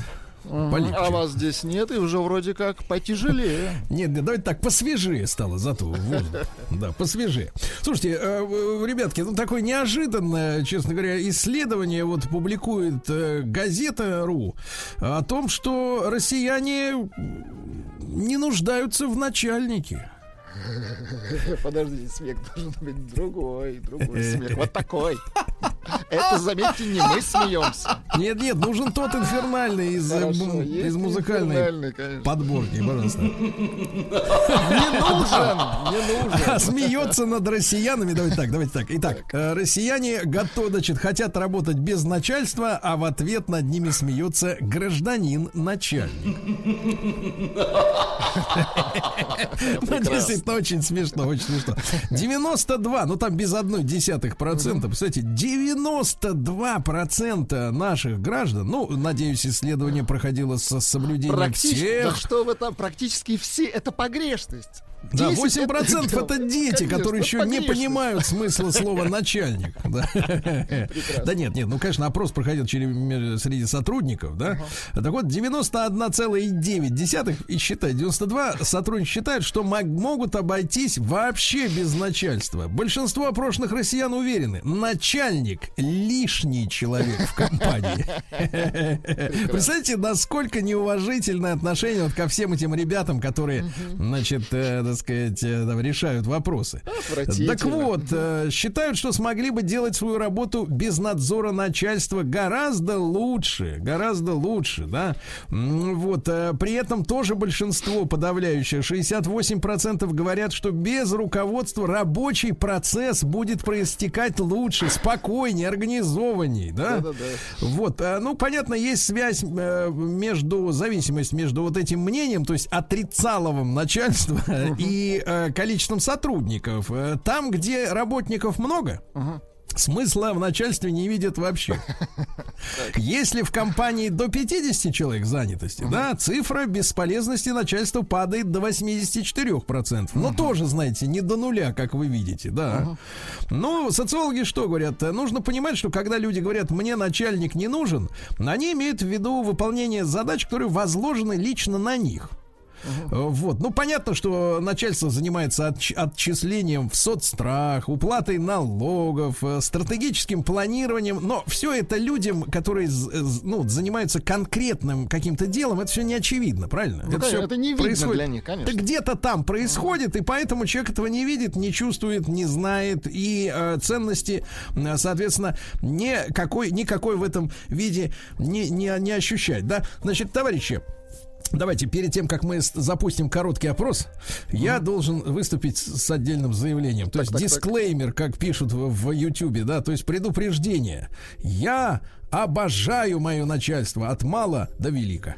И вижу в нем смысл. Ясно? Теперь дальше. Переходим. И вижу У в Владика, может быть, Нет, и вижу в нем свое отражение. нет, нет. И я знаю, что а, оно, начальство, на страже наших э, э, интересов. Ну, Э, конечно, Да, вот именно, да. Вот э, я, то есть, я же ответственный работник, вы понимаете, да. Не просто там сделал, пошел, как говорят, да, поболтал, получил. Нет, другая совершенно история. Да, Давайте короткий опрос, ребят, запустим. А, при помощи телеграмма, пожалуйста, плюс семь девять шесть семь сто три пять пять три три, вы знаете номер наш. Единичку отправить, просто цифра один э, от вашего начальника, вот с вашей точки зрения, для дела вашего есть польза? Есть от него польза, какой-то выхлоп. Че он там сидит-то в дорогих штанишках своих там, да? Вот, единичка есть, двойка не видите или нет? Нет или не видите, давайте одно и то же, правильно? То есть либо не в курсе, либо нет. Не Ну да. И- или мешает, наоборот, даже. Вот, например, заболел тут как-то, так и все и дело без него лучше пошло, да? На, на обстановочку не напрягает, правильно? Вот, нос свой не сует никуда не надо, не мешает работать. Да, давайте. Итак, единичка пользы есть от вашего начальника, двойка нет, не знаю, или наоборот мешает. Сволочь. Да. Ну и большой разговор. А действительно, давайте, а какая вот ощущ- ощущаемая вами от вашего, так сказать, э, началь- начальства польза. Вот вы ее ощущаете. Давайте, может быть, соберем какие-нибудь, э, ну, ну, чтобы как-то немножко подмазать начальству э, в широком смысле этого слова. А то какой-то, знаешь, вот посчитаешь вот эту статью на газете РУ и думаешь, ну как же так-то? Ну как же так? То столько э, ради них этих э, паразитов к- к- стараешься, а они уроды не ценят, правильно? А? Да? Вот. Отвратительно. Давайте-ка 728-7171. Давайте Марата из Санкт-Петербурга. Попробуем сейчас без театра. Здравия желаю, товарищ командир. Ола, команданты Серхио Стелавино, но по тарану на дуну Что за таблетки вы принимаете? Просто вот к- как добиться этого эффекта? Нам вот люб- Ну, компренда, рапидо, рапидо. Армия Стелавина Ну, на стряме. Все, Владик, у вас же есть кнопка. Да, давайте, Нет, нет, нет, все нормально, ребят. А, вот, Так, видите, у вас есть начальство или вы босс сам себе? Я, короче, два в одном. Я и босс, но и есть у меня начальница. И я ее Так. ненавижу. Пользы от нее ноль, и вообще она пошла она вон. Пошел вон, как говорят. Мешает, Сереж, мешает, пользы никакой. Как говорят в том фильме, крутятся, крутятся, крутятся эти Жигули, не знаю, что это под ногами. Какой негатив, да, с утра? Послушайте, а мне кажется, вы не, не, не работаете, мне кажется, вот вы. Конечно, вы только Серега, у поете, меня вы две работы, Серега, Серега, вот послушай. Ну, послушай. все, все, все, Я- нагнетай. всё, Все, всё, все, достаточно. Очень много человека успокойте, эфире, успокойте, успокойте. Вот давайте, давайте, людей, давайте все-таки вот людей, так сказать, людей, согласен. которые на выходных, вот они все-таки слили из себя эту экспрессию. Да, ничего не вливали Давайте, себя. Лешу из Балашихи, давайте. Э, Алексей, доброе утро. Доброе утро, Сергей Валерьевич. Вас. Доброе. Ну, никакой пользы, кроме вреда от начальства не вижу. Вот. Ну как так? И потом, ну, знаете, как говорят у нас в спорте, тренированного тренировать, только растренировывать. Нам не надо указывать, что делать, люди все грамотные, уже не первый год замужем, как говорится, а начальник, маленький начальник, только барабанит большому начальнику и создает всякие препоны, неудобья. Вот и все. Алексей, ну может у вас э, с вами плохо работают, так сказать, нет у вас какой-то пиар-службы, чтобы вам разъясняли, что начальник это не, не пустое звено в цепочке Может, вы пищевой. просто чего-то не знаете, конечно. Я как-то привык э, полагаться на свои ощущения. Понятно. Вот видите, не дорабатывает начальство, правильно? Не дорабатывает. А Но- я но- считаю, но- что надо пиарить начальника. Да, понимаешь? да, Рассказывать, дело- чем он занимается. Да, Конечно. дело в том, что дело в том, что смотрите, у нас есть, э, ну я это в принципе давно уже заметил, у нас, к сожалению, есть такая история, действительно, э, что э, начальство считает, ну ниже своего достоинства, скажем так, разжевывать, ну давайте так, черни. Ну почему че? Ну просто объяснять некоторые вещи, Я которые мы все равно не словами поймем. теми, которыми, собственно, Ну, оперируют люди, что, да. О, чем с вами говорить? Да, люди э, считают ниже своего достоинства работать вот в плане разъяснительной, на разъяснительная работа, Да, помните? да. Была раньше в советское время. Абсолютно, разъяснительная работа вести, агитат, не агитацию, а Чтобы разъяснительную. человек понимал, да, чем Ну занят. вот. Да, потому что человек, который впрыгнул, например, в эшелон начальства, стал начальником, да, он как бы выше, а что это я буду вот этим, из которых я вышел, буду что-то им сейчас что-то объяснять. Пусть э, вы выполняете, и все, меня это вообще не волнует. Давайте Руслана из Уфы. Может, где-то получше ситуация? 92%. Ну, Это ужас. Это серьезная Э. Руслан, доброе утро, добрый день. Доброе утро, ребята. Ну как они? Нужны вам вот эти вот ваши начальники? Слушайте, ну я на самом деле вот неделю уже ушел как э, с большой э, федеральной компании по производству утеплителей и, соответственно, как раз один из аргументов, почему как бы при- решил уйти из компании, то, что ну слишком много стало начальников и они ну реально не дают нормально работать. Они противоречат друг другу, что ли? В чем проблема? Э, Совершенно верно. То есть э, противоречить друг друга, э, ставят э, задачи. ну, то есть у сотрудника есть определенный регламент. Они его даже этого, ну, скажем так, э, руководитель среднего звена даже не знает этого регламента, не говоря уже о высшем руководстве. Они про него не помнят. И ставят такие задачи, которые, ну, э, не входят в регламент, и вот эта нагрузка вырастает, вырастает. Причем э, на эффективность работы компании а, это отрицает, а, ну, сказывается отрицательно. Ну и, скажем так, а, вот э, если предыдущие года а, компания, несмотря ни на что, показывала рост, а, ну, я в сфере продаж работал, то в этом году прямо вот видно, что идет обвал. Только из-за того, что, э, скажем так, вот эти многозадачные задачи, э, ну, реально, э, ну, катят компанию к катастрофе. И поэтому, скажем так, не дожидаясь, когда компания уже схлопнется, э, как бы решил э, Подстелил себе, я понял. Подстелил. Хорошо, Руслан, спасибо. Так, мне и конструктивно, да, Да, конструктивно. кстати, давайте от песен и пляски все-таки к реальным, так сказать, э, выражениям мысли. Ольгу давайте послушаем из Москвы. Оль, доброе утро. Доброе утро, Сергей. Доброе утро всем. Да. А, тоже, на самом деле, присоединяюсь к предыдущему оратору, практически вот все идентично. Сейчас на грани увольнения, а, потому как а, задачи руководством не ставятся в полной мере. А, соответственно, потом начинают спрашивать. Ну, например, вот я работала, ну, пятый месяц в компании, и меня по- поставили на развитие там каких-то регионов. Сказали, что спустят КП. Пять месяцев я дожидаюсь от э, руководства КП. То, КП то это, идем- простите, пере- переведите для селян, пожалуйста, для нас с Владиком. Ну, коммерческое предложение. Так. Коммерческое предложение для определенного сегмента, э, э, ну, этих, господи, я уже совсем заговорилась. А почему А, они это не делают, Оля? а, вы знаете, они не понимают, куда идти. То мы идем а, туда, то мы идем сюда, а давайте это переделаем, давайте переделаем. Соответственно, э, вот сейчас у меня назрел вопрос о том, что я увольняюсь.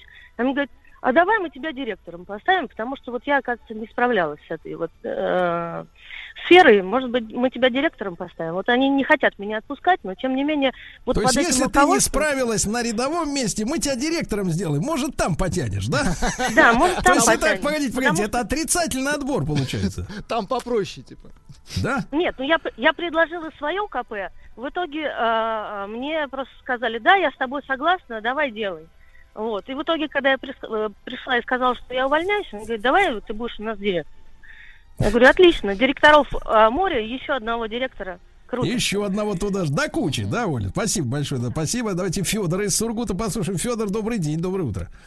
Добрый день. Я хочу разделить сферы производства. Есть айтишники, да, там люди, которые больше головой работают. И есть люди там на строительстве заняты, на производстве.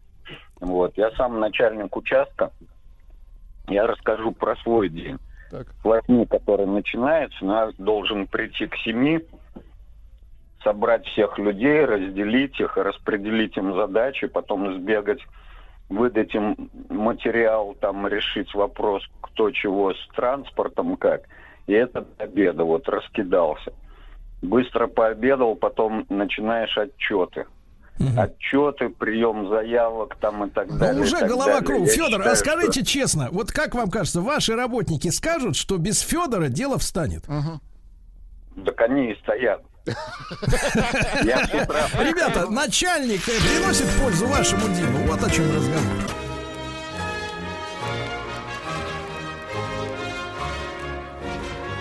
Сергей Стилавин и его друзья. Понедельник.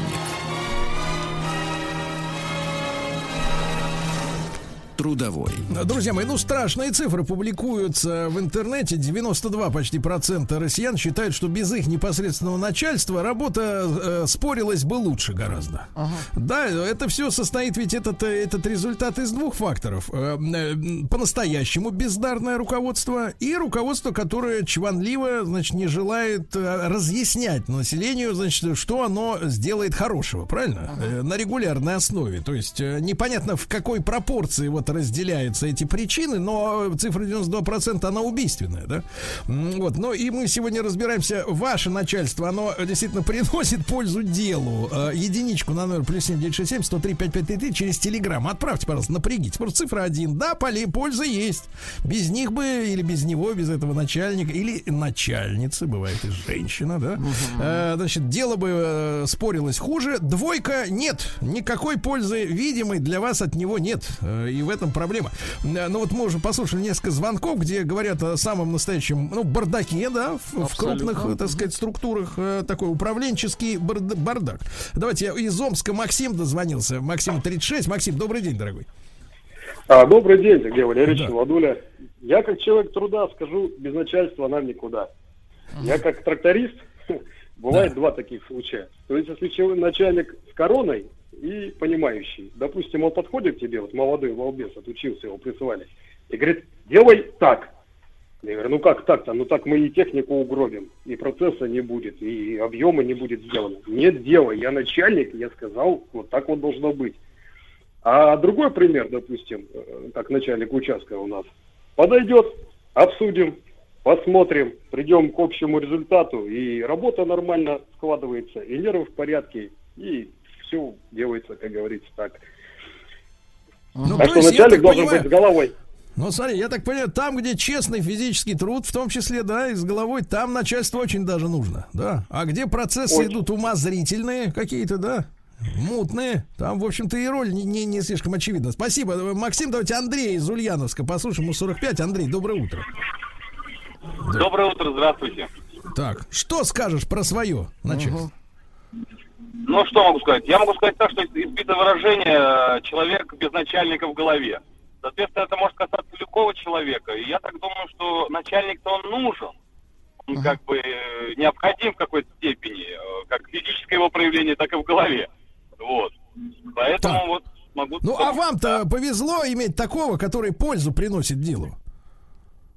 Ну, я могу сказать, что у меня три начальника. Три. А, Мгм. из них То есть первый два, два запасных жена. у вас еще, да? Да, да, да. Если, не дай бог, что-то с Один одним. основной- Один запасной это моя жена, и два это других. Э, Один любимый, другой нелюбимый. Вот, вот и что я могу сказать. Ну, ты крутись, да. Вот. А чем он не любовь-то у вас заслужил, вот тот, который нелюбимый? Что не так, да? А, ну, как сказать, ну, тоже, я считаю так, начальник вроде бы есть, но, я могу сказать, какая-то безорганизация существует. То есть, э, я считаю так, руководитель должен руководить, то есть организовывать процесс работы. А организация хромает.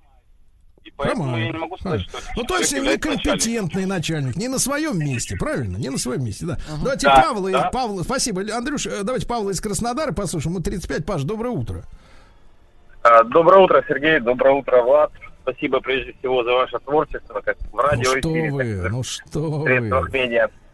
А, Со своей стороны э, хочу выразить мнение именно не производственных ребят, да, а офисного персонала. Тружусь в федеральной компании розничного ритейла, название говорить не будем. Вот, но хочу выступить э, с таким мнением, что в больших компаниях, э, чтобы достичь успеха, да, вся компания должна идти по направлению какой-то заданной цели. И у руководства, у инвесторов просто физически нет возможности до каждого рядового сотрудника ее донести в том виде, в котором она должна быть. Таким образом, э, если не будет начальства, которое будет каскадировать эту цель и прикладывать все усилия для ее достижения, не будет результата. Поэтому я отношусь к э, тому меньшинству, которое считает, что начальство нужно. А качество это начальство, это уже отдельный разговор. Ну что, а еще, еще одно по- поганое слово, Владик, в наш язык. Каскадировать. Каскадировать. А? Как тебе это, да? Хорошо не садировать, да. Вот что пишут люди, Давайте. пару сообщений. Во-первых, а, Глебов Андрей пишет, полчаса мало для этой темы у людей накопилось. Да. Кристина пишет, моя начальница супер бесполезна, от картонной коробки больше пользы, чем от нее. Ренат пишет, работаю сам на себя, ремонт, строительство, так что начальство всегда разное. От пенсионеров до истеричных домохозяек, если первые Да-да-да. Ну, щедрые, сейчас то мы вторые, э, да. цифры, цифры общие мы в нашей аудитории посмотрим через пару минут. Давайте пока Анатолий успеем послушать из Белгорода. Он дозвонился. Толь, доброе утро. Доброе, доброе. Здравствуйте, Сергей. Так, вы в какой Вот. сфере трудитесь? Потому что понимаю, что от сферы очень много зависит. Где больше толковых, а где бе- бестолочь засела. Вот сфера очень такая благородная. Я работаю по переработке мусора, отходов в Москве. Так. Неплохо. Так. Вот. Начальник у нас молодой, намного младше меня. Поставил задачу вчера буквально. Вот яма, нужно ее засыпать грунтом. В Москве Так. сейчас дожди, подъехать нельзя. Ну как, задача невыполнимая. Да. Ну, он потребовал, чтобы за выходные сделать. Я ее не сделал. Вот он собирается меня наказать за то, что... То есть сейчас едешь сделал. огребать. Да, да. Невыполнимое не сделал. Так. Вот. Я зато хотел сказать, что если он нужен-то начальник, только толковый, ну не такой вот, который он Да. дает Ну, задание мы вас заранее провожаем в путь его- дорогу на плаху, дорогой Анатолий. Мы Да, будем да. помнить вас всегда. Спасибо, Толя. Давай, держись, брат, держись. Да, Олю, давайте послушаем из Иркутска. Оленька, добрый день. Да. Добрый день. Да, Оля, повезло с начальством. Есть польза от него или нету? Однозначно есть польза. Я вообще считаю, что без начальника никакое дело не получилось бы. И, Так. ну, здесь Вот у вас что за дело-то примерно? Вы начальник, да? Так, но мне вообще по жизни везло. Я работала и в школе, а сейчас я работаю в туристической компании Так. а, большой. И польза есть. И польза, польза есть. есть. да. Польза есть. Хорошо, хорошо, Оленька, 92% спасибо. Да, 92% 92%, это наша боль. да. А сколько у нас таких? Давайте а у нас таких 67. И вот хочется- 67. Смотрите, 67. видите, видите, Поме- аудитория, давайте так, давайте скажем, инте- иде- аудитория интеллектуальная, поэтому все-таки понимающих Помягче, побольше. помягче. Да, да, да, помягче проблема. Вот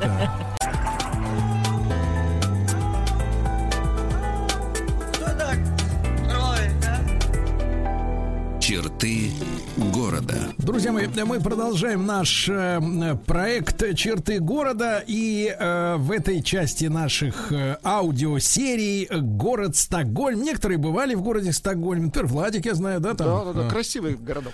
Оставил свой след э, э, красочным баллончиком. Да. Да.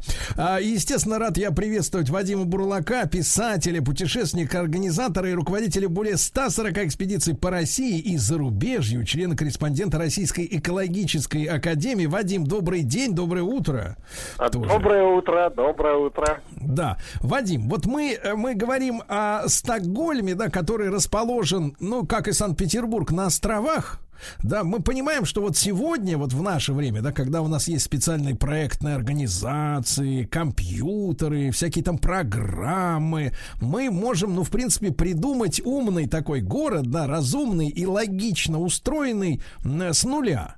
А вот в то время, когда вот э, вырастали вот эти города там с много, многовековой историей, да, как вообще они, э, по какому принципу они решали вопрос? Вот на этом острове у нас будет тут э, банкоматы, здесь у нас Ну будет да. поликлиника, тут, так сказать, детский сад. Вот само вот, вот этот сам процесс создания города вот такого, как Стокгольм, вы понимаете механизм?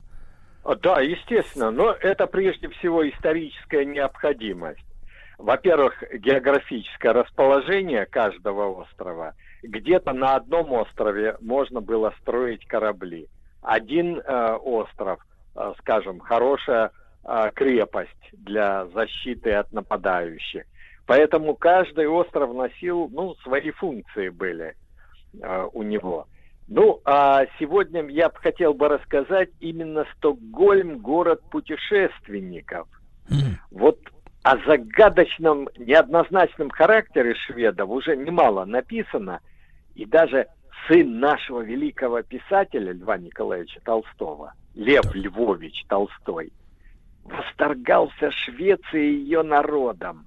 Он писал, общий уровень нравственности здесь выше, чем в любой другой стране. Швеция может быть одна из самых счастливых стран мира, благодаря своей свободе, благосостоянию, просвещению и доброте людей. Это он писал в самом начале 20 века. Но вот есть немало тех, кто считают шведов, особенно жителей столицы, слишком холодными, рассудительными, упрямыми, напрочь лишенными романтизма. Вот я таким людям всегда советую, вот понаблюдайте за жителями Стокгольма. Даже представители самых неромантических профессий, когда они смотрят в море, Куда девается робкий чиновник, скромный учитель, услужливый торговец, усердный рабочий? Вместо них вы увидите отчаянных мореходов, покорителей северных просторов. Даже в легендах стокгольмских говорится о упрямстве шведов. Известно, ну, все знают, что встреча с кораблем-призраком названным «Летучий голландец», приводит в ужас моряков. Ведь такая встреча предвещает не только небывалый шторм, но и гибель.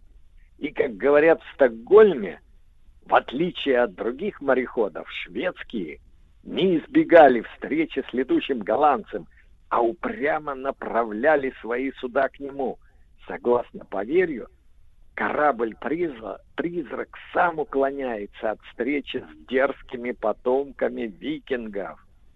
Только тогда ты станешь настоящим покорителем морей, когда летучий голландец уступит тебе дорогу, так утверждали стокгольмцы. Но вот очень интересно, что многие шведские э, путешественники связан, связаны были с Россией. Вот в первой половине XVIII века на русском флоте служил выходец из Стокгольма лейтенант Свен Ваксель. Он был участником второй Камчатской экспедиции. А после смерти на необитаемом острове командора Витуса Беринга Ваксель возглавил экспедиционный отряд. Он сумел организовать постройку ладьи на которой русские путешественники смогли вернуться на Камчатку. А ведь интересно еще, что вместе с ним Вакселю было сложнее вдвойне э, находиться в этом путешествии, поскольку с ним находился рядом его малолетний сын. И именно Ваксель доставил в Санкт-Петербург ценнейшие научные записки об открытиях и исследованиях северных морей и именно северных берегов Америки и Тихого океана. Кстати, это по его предложению он предложил назвать остров необитаемый, безымянный, там, где погиб командор, островом Витуса Беринга. Вот в XIX веке Стокгольмский остров Шепсхольмен принадлежал морскому ведомству – Здесь были построены казармы для моряков, больница, Королевская морская школа, а рядом с ней в прошлом столетии установлен памятник знаменитому ученому, путешественнику и полярному исследователю Нильсу Адольфу Эрику Норденшельду. На Шепсхольмене в первой половине XIX века была возведена церковь Карла Иоганна – когда юный Норденшельд впервые приехал в Стокгольм, один старый моряк рассказал ему, что уходящие в плавание прикладывают ладонь к стене церкви Карла Иоганна. Это помогает путешественникам надолго сохранить в своей душе тепло Стокгольма. Вот впоследствии Норденшельд не раз совершал этот нехитрый обряд – потому что с 1858 года до самого конца XIX века он постоянно путешествовал. Его экспедиции отправлялись в Гренландию, на Шпицберген, посещали многие острова Северно-Ледовитого океана. И вот однажды русские э, промышленники, общественные деятели и меценаты Михаил Сидоров и Александр Сибиряков заинтересовали Норденшельда проблемой Северного морского пути из Атлантики в Тихий океан. Впервые осуществить вот такое сквозное плавание между этими океанами Норденшельду удалось э, в 1878-1879 годах на пароходе «Вега». В то время это был самый мощный пароход. Помогли ему в этом Сидоров и Сибиряков, поддержав экспедицию вспомогательными судами. Естественно, за свой счет они это делали. Вадим, Научно а как же, Да. как же они прошли-то, если мы сейчас знаем, да, вы говорите, что это 1878-79, то есть затронули Да. зиму как раз, да? Мы сейчас-то знаем, что мы вот э, строим в настоящий момент там атомные... Да, когда ледоколы, ледоколы, современные, там, причем, причем аркти- арктического класса, да, я вот был на, а, на строительстве одного из таких ледоколов, невероятная машина в Санкт-Петербурге. Да, вот да. на Балтийском Вот, заводе. Наверное, в этом-то и подвиг э, Норденшельда и его товарищей в том, что вот в таких условиях, это тогда Вега считался, ну, супер пароход. Сейчас, конечно, мы бы назвали это, ну, слабосильный э, пароходик, который не может там преодолевать льды Арктики. Вот в этом-то, наверное, и, а, и ге- гениальность Норденшельда как путешественника, как ученого. Умение рассчитать маршрут, умение преодолевать вот эти вот, э, ну, необычные расстояния, покрытые льдом. А, ну и за это, за эти труды Норденшельд был оценен по достоинству. Ну, во-первых, он стал членом Стокгольмской академии, членом-корреспондентом Петербургской академии наук, и его именем назван архипела- архипелаг в Карском море.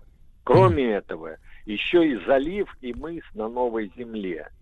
Ну а день возвращения экспедиционного судна «Вега» э, в апреле 1880 года в Стокгольм отмечается в Швеции каждый год как национальный праздник.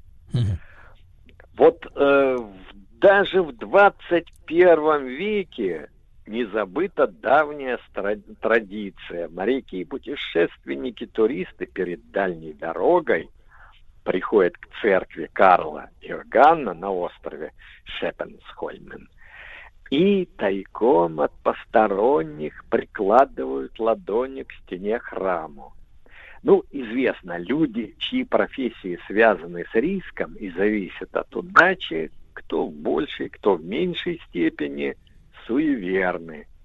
И шведские путешественники не исключение. Кстати, люди, которые связаны с творческой профессией, актеры, журналисты, музыканты, все в той или иной мере тоже немножко суеверны. Так что можно простить э, это, э, эту слабость шведским путешественникам. Да, Вадим, Вадим, а э, вы же у Ага. нас, вы же у нас тоже большой путешественник. Вы скажите, пожалуйста, а, так маленькая ремарка, а в чем важность действительно, вот, ну, с точки зрения, может быть, экономики даже или там сообщения, именно освоения э, Северного морского пути, о котором вот так много в последние годы говорится, что это дает, какие преимущества вот этот путь А, сам по себе? Вот э, об этом уже говорили в средние века европейцы, потому что а, обязательно нужен был европейцам путь в Индию и Китай. Тогда он пролегал по Атлантическому океану, огибать надо было Африку, Индийский океан, ну и уже там путь на Индию и Китай. Для чего нужен, нужен этот путь был? Конечно, богатство Индии Китая, там и драгоценные камни, и ткани, и золото, и серебро, это одно, но важнее гораздо, об этом меньше говорят, нужны были специи. Специи почему? Потому что уже в средние века врачи, алхимики понимали, что вот эти вот специи Востока, они отчасти спасают от болезней. А мы знаем, что в средние века одолевали всевозможные эпидемии, там чума и прочее, прочее, э, и косили. Э, ну, известно, что в, средние века едва ли не э, треть населения э, Европы была уничтожена вот эпи- эпидемиями. И вот эти пряности с Востока, они ценились в Европе, ну, не меньше, чем золото. И, но, э, во-первых, путь э, по Атлантическому океану, по Индийскому очень был сложный. Кроме того, в средние века свирепствовали пираты. Ну, даже не в средние века, а и в 18 веке, и в 19. И поэтому давно Европа задумывалась, как сделать путь, проложить другой путь, то есть э, северный, из Атлантики пройти Севмор путем до Тихого океана и там спускаться уже к берегам Индии и Китая. Понимаю, но это дает, я так понимаю, большую экономию времени, правильно? То есть Это вот если- э, экономия во времени, и вот были подсчеты, я э, не берусь э, судить, что это точно, но примерно в 3-4 раза это экономичнее было, то есть выгода э, понимаю. экономическая. Понимаю. Вот Понимаю. такой путь. Да. Вадим, а, а кого еще из э, шведских э, естествоиспытателей вы сегодня вспомните? А, Ну, э, конечно, очень знаменитый. Мы привыкли всегда, когда говорим о шведах, ну, всегда представляем это обязательно моряки, мореходы. Но вот интересно, что в самом конце XIX века инженер-преподаватель э, Стокгольмской технической школы Соломон Август Андре, Андре это фамилия его, решил для исследования Арктики использовать воздушный шар. Несколько лет он экспериментировал, делал всевозможные ин- инженерные расчеты, консультировался с учеными, изучал историю освоения Арктики, ну и, естественно, и воздухоплавание. Ему удалось совершить первые пробные вот полеты на воздушном шаре. Вначале над Стокгольмом, потом над Балтийским морем. И вот в 1895 году Андре защитил в Академии наук проект будущей экспедиции «Полет на воздушном шаре к Северному полюсу». Он наметил стартовать со Шпицбергена. По меркам того времени экспедиция была довольно хорошо оснащена. Вместе с Андре в путешествие отправились физик э, Стринберг и техник Френкель. Поскольку в те времена радиосвязь еще не использовалась, потому что только-только э, изобрел радио Попов, но затем Маркони, Андре взял с собой э, почтовых голубей, по-моему, там 30 голубей или 32. С их помощью он надеялся информировать ученых о ходе экспедиции. И вот старт состоялся 11 июня 1897 года. Но, увы, через двое суток воздушный шар начал терять высоту и вскоре опустился на лед. Путешественники были вынуждены оставить аэростат и дальше двигаться пешком. Преодолевать приходилось и глубокие ледяные трещины, и широкие полыни, и торосы, но особая опасность поджидала путешественников, когда они оказались на небольшой дрейфующей льдине. И все же Андре и его товарищам удалось добраться до суши. Это был небольшой остров Белый, примерно северо на северо-востоке от Шпицбергена. Однако именно там и произошла трагедия. Первым скончался Стринберг, а вскоре Андрей Френкель. В чем причина драмы на острове Белый? Это еще одна неразгаданная загадка Арктики. Самое интересное, что у путешественников оставался достаточный запас продуктов, спичек, там, керосин, э, медикаменты, теплая одежда. Рядом с ним оказалось множество плавника, так что с дровами не было проблем. И отсутствовали следы нападения белых медведей. Вот где погибли путешественники, удалось узнать лишь через 33 года, а до этого их искали на многих островах Северо-Ледовитого океана и даже на территории заполярной России, потому что был, была информация, что видели шар какой-то летящий где-то в Архангельской области. Когда летом 30 1930 года случайно были обнаружены останки трех путешественников, а рядом с ними нашли журнал экспедиции и другие записки. Но эти документы не раскрыли причину смерти Андрея и его товарищей. Выдвигались разные версии.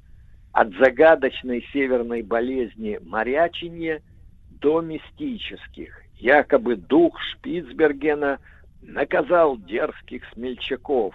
Он не привык, чтобы к нему являлись не морем, а по воздуху. Ну, э, я, ну, это моя версия.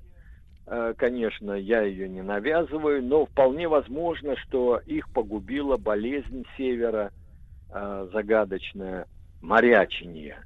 А что это когда такое? Вот я встречал, э, ну, об этом писали еще в средние века исследователи Севера. Это, скорее всего, такое психическое заболевание внезапно. Один человек или десятки людей. Их охватывает вот это безумие.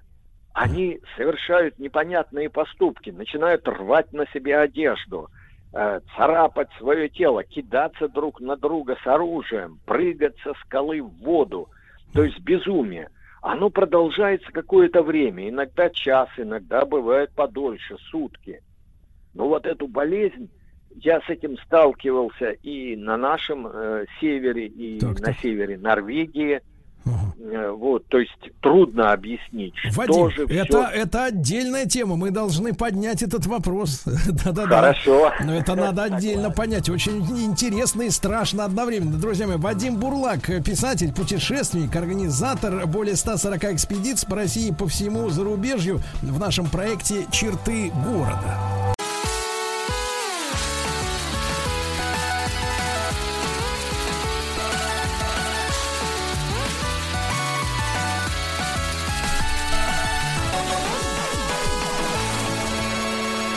Человек играющий. Ну что же, не спит, не ест, не пьет наш Александр Кузьменко, независимый эксперт в области видеоигр, э, сечет ситуацию на рынке видеоигр днем и ночью. Саша, доброе утро.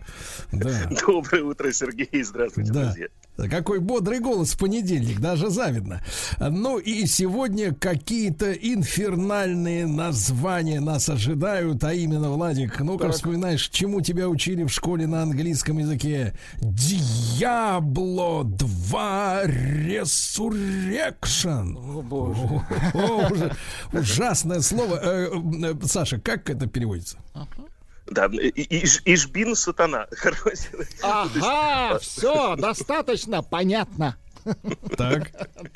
Вот, а, ну, смотрите, друзья, а, во-первых, э, с чем мы сегодня имеем дело? Мы имеем дело с культовой игрой, которая называется, ну, как-то «Дьявол», «Ле Диабло», там, «Эль Сатана», там, или как иначе можно произнести на всех европейских языках. Вот, а во-вторых, мы имеем дело, скажем так, открыто дело номер один с компанией под названием Blizzard. То есть это единственная на свете игровая компания, которая всегда делает только хиты. Она делает их долго, делает их очень вымученно. А, Эта компания покрыта просто буквально мраком всяких разных там слухов, а, новостей и так далее. Но тем не менее, это люди, которые за последние уже, наверное, 30 лет вот, ни разу не сделали ни одного неудачного продукта. Погодите, погодите, Вот, и- Саш, а вот если брать э, всю эту братью, извините за выражение, так сказать, вот делающую игры, то м, каков средний процент, когда нет-нет, да и да? Ну, как проскользнет какой-нибудь, э, ну, какой-нибудь, так сказать, э, случайный, залетный, так сказать, э, продукт, не достигший результатов? Наверное, процентов 90. Вот, потому что, в общем, игры, я все время очень люблю их сравнивать с кинематографом, это примерно то же самое. И если ты знаешь, что фильм... Помните, Сергей, вы в прошлый раз еще говорили, что где же, где же игры по мотивам э, «Кавказской пленницы»? Ну, игр нет, но есть замечательный ремейк, который смотреть, честно говоря, невозможно. А, Вот. А в играх примерно вот то же самое. То есть, если есть название, хороший бренд... вы прилично себя ведите. Вы скажите, невозможно от радости невозможно. Кон- Конечно, от, от, от радости От- от все радости. воспоют. Да. Э, Вот. Э, Компания Blizzard. Что это такое?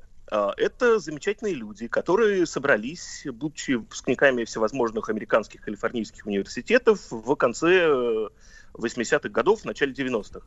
И они так любили программирование, они так любили игры и хотели их делать, что создали свою компанию, которая называлась Silicon and Synapse. Ну, это все long story short, как говорится.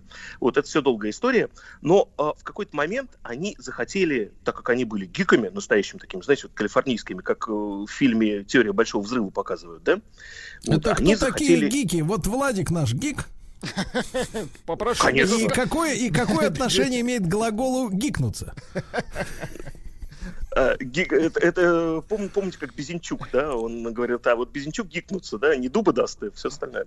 Так вот, а, и эти гики а, решили сделать игру про орков, эльфов и все остальное, что тогда в 80-х было объектом шуток, а сейчас является вообще-то объектом культов, потому что мы знаем, что фэнтези из какого-то совершенно а, затворничества превратилось в общемассовую культуру. Ну так вот, эти ребята решили сделать игру, где орки воюют с людьми, и все они вместе, короче, противостоят вселенскому злу, которое идет из параллельной вселенной.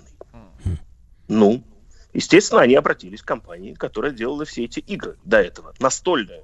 У нас в Советском Союзе ничего подобного не было. У нас что там было? Эрудит, э, пиратская монополия уже в перестройку, И которая нарды. была переименована. Да, и, ну, конечно, да. Ну, естественно, кла- классические наши А. Коньячные шашки. Да, как- водочный пинг-понг, ну и так далее. Так вот, э, и значит, эти люди решили обратиться к компании, которая сделала всю эту вселенную про орков, там, эльфов и так далее, которая называлась Warhammer, то есть боевой молот. Там были зеленые страшные орки и голубоглазые прекрасные эльфы. Э, И попросила выкупить права для того, чтобы создать э, игру по мотивам их э, замечательной вселенной. Ну, что-то компания ответила, говорит, а давайте-ка нам полмиллиона долларов. А компания, потому что основатель этой компании, бабушка дала 5000 долларов для того, чтобы он, собственно, офис тебе снял там где-то в Калифорнии, в гараже. Сказал, ну, слушайте, у нас таких денег нет, что нам делать? Он говорит, ну, не знаете, придумайте что-нибудь свое. И эти люди придумали. И эта игра называлась Warcraft. Она вышла в 92 году и была одной из первых игр в таком жанре, который сейчас называется «Стратегия в реальном времени», где ты строил свой орковский город и шел там на проклятых людей, или наоборот, строил Саша, свой людской Саша, город и а шел на чем, орков. в чем была сложность вот именно создать такую игру, если они хотели уже у э, производителей настолки э, вот э, купить э, всю вот эту технологию, то в чем там запутка? Э, Запутка была в том, что э, авторские права на вид всякого орка, всякого человека и эльфа, они принадлежали той компании. И поэтому мы берем орков, они там в оригинале зеленые, а мы их перекрашиваем в коричневый. И тоже называем орками. Потому что что такое орк? Это сказочный персонаж из э, англосаксонской мифологии. Так, а что такое человек? Ну, это сказочный персонаж из, соответственно, европейского исторического наследия. И э, просто буквально скопировав всю эту вселенную, эти люди умудрились создать одну из самых знаменитых игр, самых знаменитых франшиз в мире, которая называется Warcraft. Все мы, наверное, видели фильм, который называется Warcraft. Так или иначе, либо сами играли, либо знаем людей, которые играли, да и не просто играли, а годами зависали в игре под названием World of Warcraft. все мы слышали о том, что есть люди, которые знают, что и существуют те, кто зависал. Ну да, потому что как-то иных уж нет, а те далече. Вот так это и называется. И вот эти люди тогда создали игру, которая называется Суперхит. Потому что их там было всего там 30 или 50 человек, И вдруг они в какой-то момент, э, после того, как пошли там первые недели продаж э, этой игры, еще там на дискетах, там на дисках, э, даже в ней были еще первые видеоролики, спроектированные на компьютере в 3D-редакторе, вы вообще не представляете, да?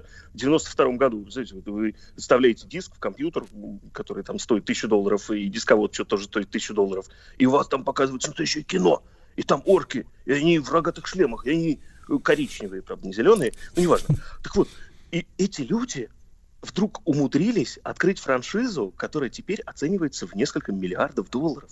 Потому что они поняли с того момента, блин, слушайте, а нам нельзя э, обмануться в следующий раз. Нам нельзя выпустить так себе игру. Мы должны быть той курочкой, которая несет только золотые яйца. Мы должны производить самые лучшие игры на Земле. Прошло 30 лет. Да. ну, Давайте сразу.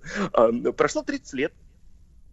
Эти люди за все это время сделали буквально 4 франшизы. Одна из них называется Warcraft. Ну, это, соответственно, игра стратегическая. Warcraft, А что вы Warcraft называете 1, словом франшиза? э, франшиза это то название, которое дает о себе знать. Ну, то есть, э, как-то Ленин в октябре, да, это франшиза. То есть э, можно многих актеров брать и разыгрывать э, так или иначе постановку Октябрьской Ну революции. вот э, «Кавказскую А, пленницу» вы уже упоминали. Франшиза. Да, Кавказ- франшиза, которая плохо закончилась с ремейком, мне кажется. Ну, франшиза Закончилось все замечательно. Если По крайней закончилось. мере, Мосфильм замечательный, он все еще этот фильм на YouTube платно показывает в режиме HD. Так что за это ему отдельное спасибо. Так вот, а, м, франшиза это скорее название, на которые идут люди. Ну, все мы знаем название игры GTA, все мы знаем название игры там Assassin's Creed, Вот, э, все мы знаем название игры Diablo, название игры StarCraft, название игры Warcraft. И еще четвертая франшиза, которую попытался Blizzard сделать за эти годы, называется Overwatch. Ну, о нем уже потом. Так вот, а, давайте перейдем с этих вот древних вот времен на примерно где-то 98 год. Что у нас произошло тогда? Тогда компания, Кризис. которая до этого сделала... Это, ну, да, да. В принципе, кризис был везде, но не в видеоиграх. Видеоигры тогда росли, конечно, потрясающе. Так вот, э, компания Blizzard э, сделала до того времени уже игру Warcraft, сделала игру Warcraft 2, собиралась разрабатывать игру Warcraft 3, где-то она там была в далеких планах. Но они же понимали, что мы не можем делать плохие игры. И они начали резать внутренние проекты. Это такой случай, который в игровой индустрии не случался ни до, ни после. Ну, как обычно выглядит разработка видеоигр. Мы берем, э, создаем команду, там, собираем 50 человек, там, художники рисуют, программисты программируют, э, дизайнеры дизайнерят. Но вот что-то не выходит. Вот понимаешь ты, вот что вот, ну вот средненькая игра получается, да? Ну вот, э, может быть, 7,5 баллов из 10, да? Ну, может быть, 6,5. Но ведь продастся, разработку окупят. Как думает обычно бизнес? Ну, в принципе, что наш, что зарубежный, вообще как работает э, капиталистическая экономика. Она думает, что неважно, выпускаем продукт, у него хорошее имя, может быть, конечно, бренд немножко там э, под э, ржавеет из-за не очень удачной игры, но неважно. Главное, что мы окупим разработку и не уйдем в минус. Как думает компания Blizzard? Она думает так. Эта игра не то золотое яичко, что снесла наша курочка. Мы ее отменяем к чертовой матери.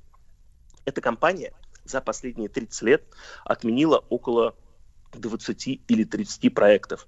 Большинство имен этих проектов мы не знаем до сих пор. То есть, в принципе, э, можно было бы продать и, так сказать, и получить прибыль даже, хоть какую-то. Да, абсолютно. Но они на это просто не способны. Причем это было эм, причиной очень многих скандалов, э, когда эта компания, а там была очень э, длинная юридическая история. Я всем советую почитать книжку, которая называется «История Blizzard». Ну Вот, и там было очень много историй о том, как приходили инвесторы, стучали кулаком э, по столу, и с этих кулаков там осыпались еще золотые какие-то бриллиантовые перстни там, потому что они очень сильно негодовали. И говорили, как же так? Мы вложили практически м, 100 миллионов долларов в разработку этой игры, а вы ее закрываете. А основатели говорят, потому что мы считаем эту игру некачественной. И эта игра не останется в памяти, не останется, Погодите, что погодите, в так душе а, этого поколения. инвестор это, же это же ки- кидок, что ли, получается? Э, ну, Там очень была длинная история. То есть вначале эта компания была основана в Калифорнии за 5000 долларов, которые бабушка основателю компании, собственно, подарила для того, чтобы внучок занимался там своими там дебилками, этими игрушками. Вот. А потом э, эту компанию 10 раз перекупали все. В начале большой разработчик 90-х годов Sierra Online, потом французская компания Vivendi, потом эту компанию Vivendi купила компания, э, которая называется Activision американская, и э, они стали называться Activision Blizzard. Потом Blizzard немножко вышел из этой компании и сказал, что, может быть, Activision Blizzard это, конечно, большая компания, но мы независимые. В общем, это все долгая история, она скорее Вы прямо скажите, кидалы, правильно?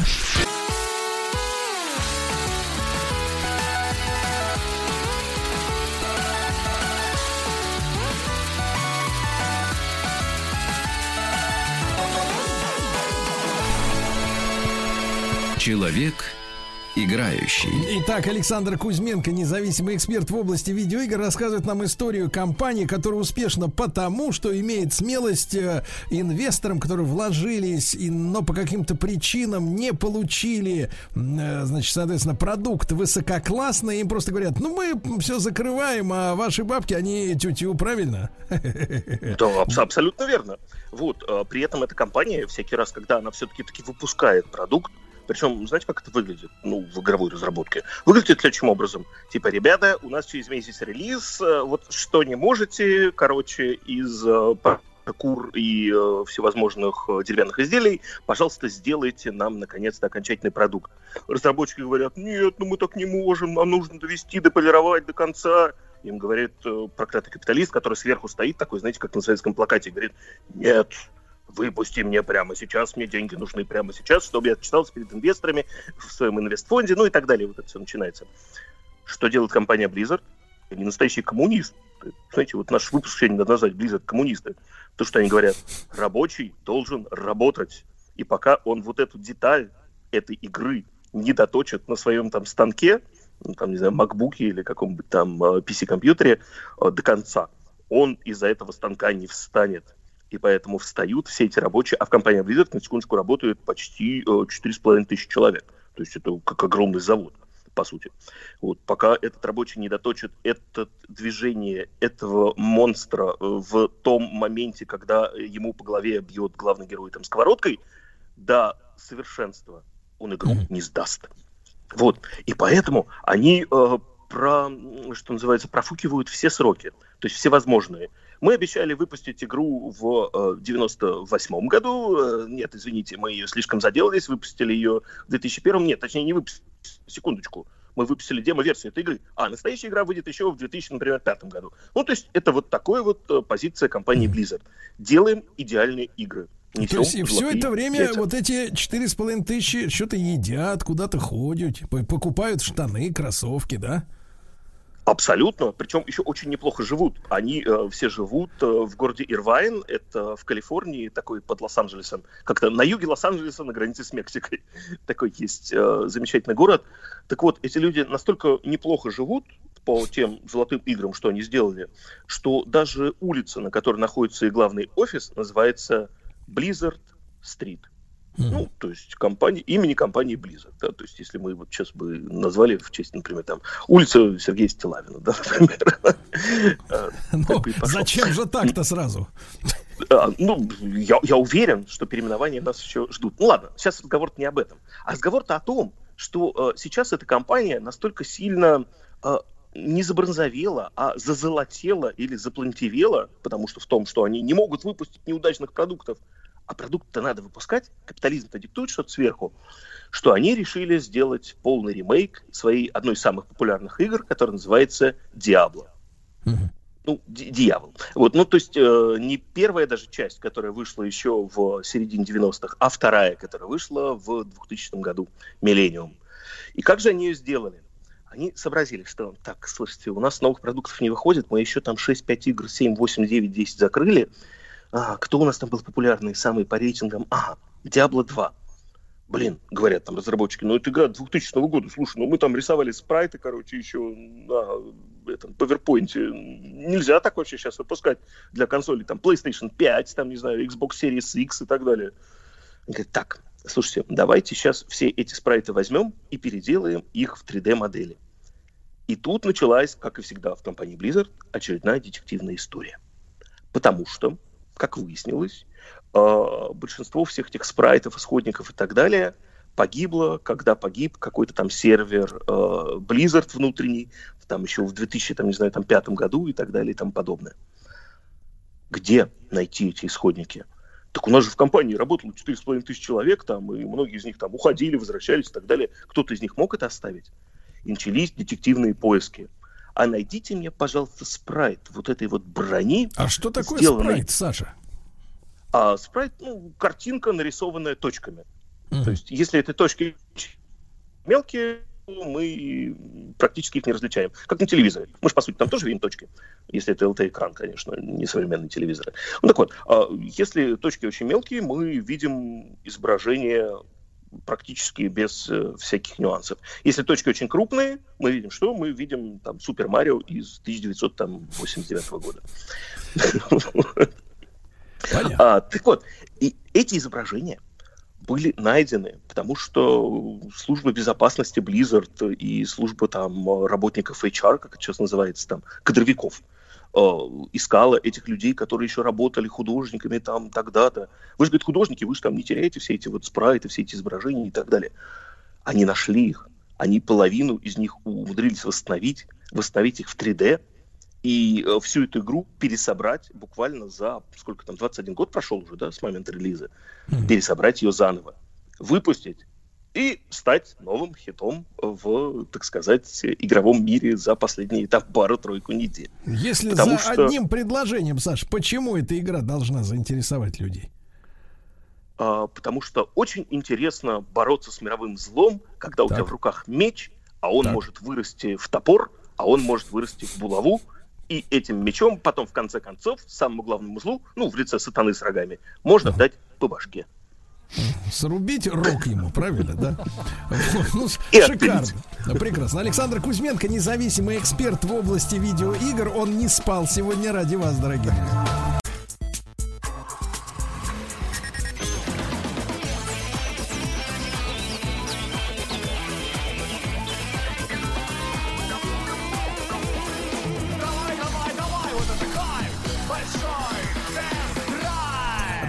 Да, сегодня понедельник. Мы представляет, представляем вам специальную звукорежиссерскую, то есть Владиковую версию большого тест-драйва. Да вы что? Конечно, да, все для него. Ну и, друзья мои, не пропустите во второй части нашей программы после середины часа э, личные впечатления нашего дорогого, давайте так скажем, лазутчика Рустама Ивановича, которого наша редакция отправила со специальной миссией потрогать своими ручонками первым в стране автомобиль новый, э, так сказать, в премиальном сегменте. И при этом компактный достаточно для того, чтобы о нем начали мечтать не только богатеи, но и люди, которым доступны кредитные линии. Богатее плохо. Толстосумы, толстосумы. Да, да, да, да, хорошо, толстосумы. Ну, на худой конец барыги, да. Ну что же, друзья мои, россиянам рассказали, как проверять подержанный автомобиль. Ну, тем, которые еще не начали проверять. Э, Дело в том, что самыми похищаемыми э, марками э, с начала этого года стали такие машины. Ну, конечно, производители этих автомобилей можно поздравить в определенном смысле с победой. Победой в сложной конкурентной борьбе. Потому что на первом месте Hyundai и Kia. Вы представляете? Э, Если взять такую же статистику, там, 15-летней давности, 20-летней Это давности. был бы шок, да. Да, люди были бы в шоке, а сейчас нет, все нормально, пережевывают. Э, На третьем месте Mitsubishi, как ни странно. А, Замыкают четверку Toyota. Это в целом, если говорить по России. Но вы знаете, что Москва это, некоторые даже договариваются до фразы «Москва, а не Россия». Ну вот, и в Москве другой рейтинг. На первом месте Nissan X-Trail. На втором Nissan Qashqai. Вот уж удивительно. Дальше идет Mercedes-Benz, э, э, так сказать, больших размеров, то есть э, GL, GLS, э, Mercedes-Benz GLK, ну это вот компактный, собственно говоря, достаточно, ну, конкурент X3, а также Lada Largus, Renault Logan и Renault Sandero, и все это по Москве. Но это так, для общего сведения. А вот что необходимо сделать, э, чтобы покупка бэушного автомобиля не принесла э, горькие слезы разочарования? А дело в том, что, Владик, прежде всего, надо поинтересоваться семейным статусом продавца автомобиля. Опа, Интересно. И если недавно у человека произошел развод, это, друзья мои, плохой звоночек. Да, очень плохой. Эксперты уточняют, что если автомо- владелец автомобиля на момент покупки этой машины, понимаете? То есть вот он был в браке, купил машину, Потом он развелся, так? Следите за рукой. Где она? Вот она рука-то. Так вот, э, развелся и стал продавать этот автомобиль, то машина-то считается совместно нажитым имуществом. Точно, точно. да, да, И вот это вот женушка, а может и муженек, кто знает, кто продает, может оспорить эту сделку. Понимаете? И потребовать от вас стоимости э, половины этой тачки. Половины Итого, точно. Мгм. пошел ты на рынок, купил машину за, ну, условно говоря, за миллион, а потом еще 500 приплатил кому-то, какой-то тете или дяде. А? Вот, видите, да. Так вот, если вы собираетесь купить машину, где разведенец, Или разведенец, разведеночка. мгм. Хорошее слово, разведенец. Разведенец отлично. Мгм. Да, то продавец Разведенец должен... песца, обычно так говорят. Да, Так. то продавец должен предоставить вам нотариально заверенное согласие второго, значит, вот этого человечка э, на продажу, ясно? А иначе проблемы. Толковый Да. совет, да. Ну, э, более, может быть, знакомая проблема это продажа двойника автомобиля с перебитыми номерными знаками, да? Э, Вот, если она такого же цвета, такой же марки. Автомобиль необходимо проверить на сайте ГИБДД. Для этого нужно попросить у владельца данные. А ну-ка, дай-ка я поскоблю тут у вас на раме. Э, Номера ВИН, кузова, шасси, все надо пробить. Вот, в идеале, э, если вы хотите купить автомобиль не кота в мешке, а с понятным, с понятным спектром проблем. Потому что все продают машины и говорят, горя не знаю с ней. Правильно? Вот, потому что он-то не знает, узнаете вы. Обычно Поэтому- пишется близкое к идеальному. да-да-да, дедушка в церковь ездил. Один раз напоследок. Вот. Ну и, короче, надо по-хорошему, конечно, поехать в сервисный центр, желательно незнакомый продавцу, да, и, может быть, даже в свой, к своему мастеру посмотреть. Ну, стоит это сколько? Ну, тысячу рублей там вам проведут диагностику, скажут, вот здесь подкрутить, здесь заменить, правильно? А тут вообще все плохо. Да, Также надо проверить продавца на сайте судов, в базе Федеральной службы э, значит, судебных приставов, в базе сведений о банкротстве. Узнать автомобиль не находится ли на сайте э, Федеральной нотариальной палаты в залоге, например. А? Вот. И когда вы все это сделаете, поверьте, вам расхочется покупать бэушный автомобиль. сиделец.ру. Да, да. А дальше, ну что же, необычное открытие сделали специалисты из Китая и Австралии. Оказывается, моча людей и животных. Так. Не переживайте, это техника. Помогает Дед повышать моча эффе- это не техника, так? а, помогает повышать эффективность э, водородных агрегатов электрокаров. Круто. То есть, помните, Василий Алибабаевич сидел за это дело. Вот. А если бы водородный был двигатель, то он бы не сидел, а Он бы наоборот. премию получил. Да, и, ну, по крайней мере, грамоту почетную ему бы дали. Да-да-да. Э, Короче, вот 10% экономии, понимаешь, дает. Круто. Да, да, да, очень круто. Так что, э, можно сказать, золото сливаем. Не, просто так не сливайте. Копите. Консервируйте. Да-да-да, там водородный, купите себе танк и будете на нем ездить.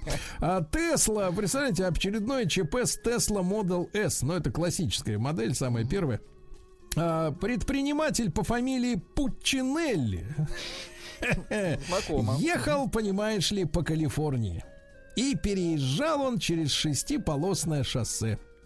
И вдруг компьютер ему сообщает, требуется обслуживание, аккуратно остановить. Э, При этом на приборной доске оставался запас хода еще 250 километров. Ну, сразу после этого машина выключилась, э, вышло, выскочило предупреждение, что ток у нее закончился. Посреди шоссе машина э, остановилась, заблокировала все двери. Ужас. Встала на тормоз ручной и, в принципе, даже не позволяла себя стронуть с места. И окна он не мог открыть, представляешь? И, и выбраться из машины не мог. Ну, в общем, катастрофа. То есть, когда мы техники позволяем принимать решения окончательно, то мы, мне кажется, мы пожнем бурю. Да. А, Минтранс предложил установить в такси приборы. Нет, не- Наконец-то. Не, не просто приборы. Приборы контроля за сонливостью водителя. Там, знаете, уже в некоторых машинах, кстати, я встречал эти штуки. У вас в приборной э, панели стоит камера. Она постоянно отслеживает твою физиономию, сопоставляет, э, ну, то есть, куда вы поворачиваете и куда э, смотрят ваши глаза. Сопоставляют с начальной физиономией. Да, да, да. И 10 смотрит, как все дело все хуже и хуже становится, да. А в документе также сказано, смотрите, интересно, что готовится ведь документ под названием «Закон о такси». То есть у нас как бы, вы понимаете, какая история это, Владик? У нас как бы такси есть, а закон-то он как бы нет. А мы сделаем нет-нет, да и да. Да, тут такая вот проблема небольшая. Так вот, э, вспомню, в свое время все со скрипом проходил закон о милиции. То есть милиция была, а закон все как-то не рождался. Да, а, а ловить-то жуликов надо, понимаете, да, и тут как противоречие. Так вот, в документе сказано, например, ну, э, из, из банального, что и каждый сам по себе знает, что на крыше автомобиля должен находиться опознавательный фонарь оранжевого цвета. Но самое главное, что кузов теперь по новому закону. Так что э, я думаю, что производители пленки будут очень рады Потирать этому руки. предложению, да. А водители, которые за свой счет оклеили машины, они будут, так сказать, топать ножонками от негодования. Кузов необходимо окрашивать по схеме из квадратов контрастного цвета в шахматном порядке. Да не просто желтая машина там или с белой полосой или там с желтой, а теперь в шахматном порядке. Как знаете, вот полиция в этом в Великобритании у них такие шахматные, шахматная раскраска. Вот такая вот история. Может он вступить в силу этот закон с 1 сентября следующего года? Время ну что, есть. понятно. Время есть, пленку ободрать, да. А, Автотор это калининградский автосборочный холдинг, э, который э, замечательно, э, на самом деле, э, делает и корейский автопром, да, Э, вот у себя в Калининграде, и BMW э, собирает отлично, хотя BMW, э, вы представляете, там же дело дошло до того, что на на Автотор мы там с Русом Ивановичем были как-то в, в- в- в инспекционной поездке, э, посмотрели все цеха, поговорили с руководством. И туда же, представляете, отправляли а, из других а, заводов BMW специалистов учиться культуре производства. Вы представляете? Да ладно. Реально, реально. У он нас да, да. круто. Причем они по качеству обходили э, немецкий автомобиль. Потому что на- в Германии на этих заводах же работает, так сказать, турецкая общественность очень часто. А здесь как бы не турецкая. И качество было очень премиальным. Но BMW, тем не менее, почему-то решила, не знаю с какого года, но, э, так сказать, отказаться от услуг автотура. М, Вот, перестать делать э, свои машины в России. Вот. Но в 23 году Автотор собирается выпустить первую опытно-промышленную партию электромобилей. Отлично. Электро. То есть первая партия составит 200 машин. Э, В конце 23 года их соберут, а в 24-м начнется выпуск, теперь внимание, товарных экземпляров. Товарных. Изготовят их сначала тысячу штук, а теперь самое-то при самое э, радостное это цена электромобиля. Потому что когда я вижу проносящуюся мимо меня автомашину с электро, так сказать, полным пакетом, а, например, немецкого производства, да, какая-нибудь Audi, то я вижу, что мимо меня проезжают 8 миллионов рублей. То же самое у Range Rover, значит, где-то там 7-8, да, ну вот какие-то цифры запредельные. А здесь полтора. Ну, отлично вообще. Ну, я вам скажу так, что сегодня автомобиль, э, ну, не, не бог весь какого класса, уже может э, проникнуть в список лю- люксовых автомобилей. То есть э, стоить больше трех миллионов рублей в некоторых комплектациях. То есть даже Volkswagen Tiguan, например, может быть э, предметом роскоши и облагаться дополнительным налогом, да? А для электроавтомобиля полтора миллиона.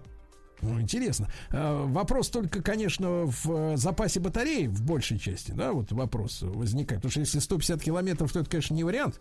А, Вот. Но, тем не менее, первая ласточка.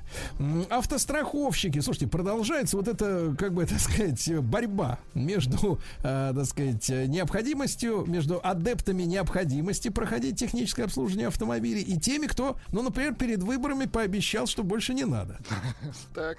Так, потому что автостраховщики опять напомнили, что 1 октября истекает срок продления диагностических карт, которые заполняют вот в этих э, центрах техосмотра. Да, и автовладельцы до 1 октября должны проверить, не заканчивается ли срок действия их карты. И при необходимости пройти техосмотр. То есть, вот, честно говоря, я как э, не, не только как ведущий большого тест-драйва или, э, так сказать, утреннего шоу на радиостанции «Маяк», но прежде всего как автолюбитель, да, мне, мне бы хотелось бы, чтобы вот все-таки ну, наши компетентные органы навели бы здесь порядок в головах. То есть нам все-таки готовиться к тому, что нужен, нужен этот техосмотр. Хочется товарищи. определенности, да? Да, или все-таки, э, так сказать, вот история с э, вот э, громкими заявлениями самых высоких трибун о том, что техосмотр будет нужен только при продаже автомобиля, ну, физлицом старше 4 лет, а во всех остальных случаях ежегодный вот этот осмотр не нужен. И, и, извините меня, тут надо напомнить автостраховщикам. Премьер-министр сказал. На минуточку. Мгм. Вы кого хотите дезавуировать? Чьи заявления, а? Вот это и надо разобраться, товарищи, а то у народа, у народа у него как бы начнется это, ну, наложение разных реальностей, понимаете, да? Одни одно говорят, другие другое, значит, надо как-то все воедино свести. Просьба от трудящихся. Да, Дальше. Мировой автопром из-за отсутствия радиодеталей, как вы говорите, не дозаработает. Вот смотрите, с- с одной стороны цифры. 210 миллиардов долларов в этом году. Круто. Но, с Много. другой стороны, мы видим, как растут цены на автомобили. То есть все-таки что-то добирают они, да? Ну да, ну то есть те, которые они все-таки собрали, выковив откуда-то радиодетали, они продают по заоблачным ценам. И вот всерьез рассу- или это только или только в нашей стране вот ж- э, это, это жульничество, потому что есть и уголовные дела по завышению цен уже на автомобили, да. Но вот эта вся история с э, нереальным ростом цен на имеющиеся автомобили, она вот с чем связана и как это вообще Вопрос, понимать? Дальше о хорошем. Давайте, Владик. А, покупательница автомобиля Нива производства АвтоВАЗа отсудила у АвтоВАЗа 770 тысяч рублей. М, Какая хорошая новость. Да, дело в том, что в октябре 2018 года купила машину за 521 тысячу Ага. девушка. А в сентябре 20 уже, э, да, э, то есть через, пол, ну, через два года неполных э, подала иск в суд против АвтоВАЗа, потому что многочисленные дефекты лакокрасочного покрытия. Появлялась ржавчина, пузыри. А? Вот, по гарантии машину перекрасили. Ага. Но раньше, чем э, прошли гарантийные 24 месяца, опять стали появляться пузыри. Ужас какой-то. Ты понимаешь, вот несчастливая машина. В итоге э, покупательница потребовала неустойку, компенсацию морального вреда, штраф в размере 50% от суммы, присужденной в пользу потребителей. АвтоВАЗ боролся до последнего. Но, тем не менее, э, суд Саранска, да, э, вот, я так понимаю, так сказать, э, присудил женщине 774 тысячи 900 рублей от АвтоВАЗа. Вот так. А Карлос Гон, помните, это бывший глава корпорации Renault, Nissan, Mitsubishi? который в бегах находится, он смылся в чемодане из-под ареста в Японии. Э, Его перевезли в Ливан, у которой у этой страны нет соглашения с японцами об экстрадиции уголовников. Ага. Да, и там он преподает сейчас, как вести бизнес. И вот этот замечательный мужчина, Карлос Гон, кстати, выдающийся менеджер, он в свое время вывел э, в конце 90-х Рено в прибыльность. Э, потом с его подачи французы купили, э, ну, существенный пакет Ниссана и объединили эти два, две компании фактически, понимаете, да? Он был талантливым, пока его не обвинили в коррупции. Ну вот. И он был вынужден сбежать в чемодане, а те люди, которые ему помогали сбежать в чемодане из-под домашнего ареста, их уже посадили. Вот, охранники. Так вот, Карлос Гон подал голос из, Нис- из Ливана. Он заявил, что Nissan превратился в скучную и посредственную компанию. Без него. Ну и с ним или без него, но факт. Да, жалко. На- Босс э, подразделения Mercedes AMG, это тюнинговое ателье, Филипп Шиммер пообещал э, сохранить моторы V8 бензиновые еще на 10 лет, несмотря на все евросоюзовские вот эти экологические приколы. Ну, человек У нас живет. Человек на, понимает на земле, как вообще Как происходит э, дело. Да, у нас много клиентов, говорит, которые любят свои машины. Эти люди продолжат покупать э, V8 еще долгое время. Ну, слава тебе, Господи, хоть там нашлись люди с нормальной, да, головой. А Шкода показала Октавию с интерьером из свекольных отходов. Да А? класс. А, Материал на основе жома сахарной свеклы. Жом. Жом. Подходит красиво. для декоративных вставок в передней панели, в дверных картах. А, Шкода уже подала заявку на патентование этого продукта, а именно жом сахарной свеклы. А, Сырье получает от сельхозпредприятий города Добровицы, неподалеку от завода. И это минимизирует выбросы СО2 в процессе производства. Господи, на что только не пускаются люди, чтобы только выполнить эти бюрократические э, бумажки, да? Следующее поколение Toyota Prius, это пионер в свое время в сфере гибридов, да, автомобиль гибрид. Один из самых популярных получит водородный двигатель в конце 22 года. Представляете? Здорово. Да. Названы самые популярные цвета автомобилей в России в этом году. На первом месте, к сожалению, серый или серебристый. Дальше белый. э, да. Ну Третий и черный. А дальше черный. Люди категорически не хотят видеть цвет. К сожалению, да? Да, да, да. Ну и что еще? Довольно, так сказать, э, довольно новостей, но пару еще буквально сообщений э, важных. В Эфиопии и Узбекистане будут собирать ладу. Ну вот Да. видите. Э, Вот. Ну и что у нас интересного, ребята, Hyundai под- подняли цены на 4 своих модели, и BMW считает, что электрокарам достаточно реального запаса хода в 600 километров, чтобы конкурировать с бензиновыми дизельными автомобилями. Такая, э, ну, такая вот емкость батарей. И не пропустите, друзья мои, э, Рустам Иванович, гонец, который коснулся элитного а, и э, автомобиля мечты, скоро в нашей студии.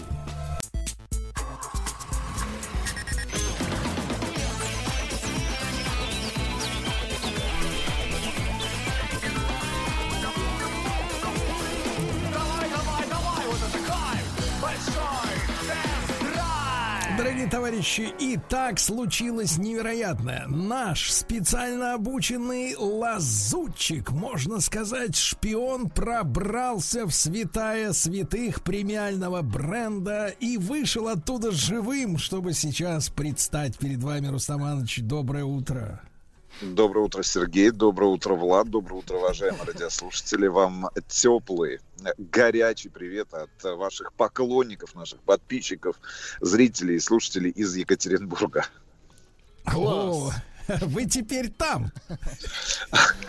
Сергей Валерьевич, действительно, на прошлой неделе удалось буквально там минут на 20, на 30 перед официальной премьерой а, премиального кроссовера, мы все-таки будем сегодня говорить именно о премиальной марке, а, это Genesis, значит, удалось оказаться в лаунже компании Genesis Москва-Сити а, для того, чтобы м, пощупать, потрогать, посидеть, э, так сказать, знаешь, прикоснуться а, к абсолютно новому компактному кроссоверу от этого корейского а, автопроизводителя. И что я могу тебе сказать? Вот все те вопросы, которые у меня были в отношении а, большого кроссовера, да, флагманского кроссовера GV80, э, который был у нас на тесте в таком очень интересном цвете, и я с тобой делился этими сомнениями относительно, ну, я бы так сказал, неких дизайнерских решений, которые были реализованы именно а, в кузове кроссовера, потому что, ну, мне кажется, до сих пор, кстати говоря, кажется, что тот же седан G80 смотрится гораздо более,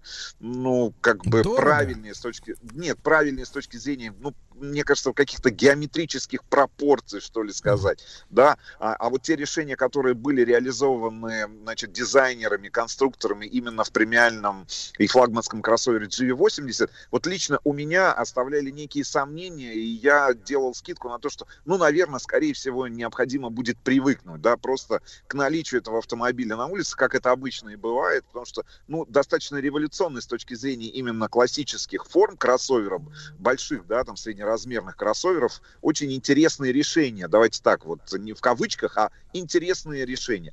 И что же я увидел, оказавшись в лаунже компании Genesis Москва-Сити? Слушай, значит, я тебе так могу сказать. Вот здесь э, твердая пятерка с точки зрения дизайна, потому что все вопросы, которые были именно по большому кроссоверу, у меня отпали. а, И я тебе могу сказать почему. Потому что это уже не просто кивок вот в сторону немецких или европейских автопроизводителей, а четко выбран, а, значит, бренд. То есть вот мы с тобой долго обсуждали, да, значит, вот э, цель, значит, Под кого вектор копают? какой- под кого копают? Я могу ответить тебе, под кого копают. И, и, и, и сиди, и, э, ты же сидишь сейчас в бане, правильно? Вот Да, покрепче. Если у тебя есть подлокотники, возьмись крепче руками, своими большими крепкими руками за эти подлокотники, потому что я сейчас назову тебе два бренда, в сторону которых, в принципе, значит, если мы говорим о кроссовере GV70, и сделан этот кивок. Пока не плевок, пока только кивок. Значит, так просто а, а, корейские автопроизводители немного повернули в эту сторону свою голову. Это Porsche и это Mercedes. Причем не просто Mercedes, а именно Mercedes заряженный, спортивный. Я сейчас говорю о модели Mercedes GT. У нас с тобой был там в свое время на тесте этот автомобиль, да, но вот именно не купек, а вот большой у них есть автомобиль, спортивный такой. И самое главное, Porsche Macan.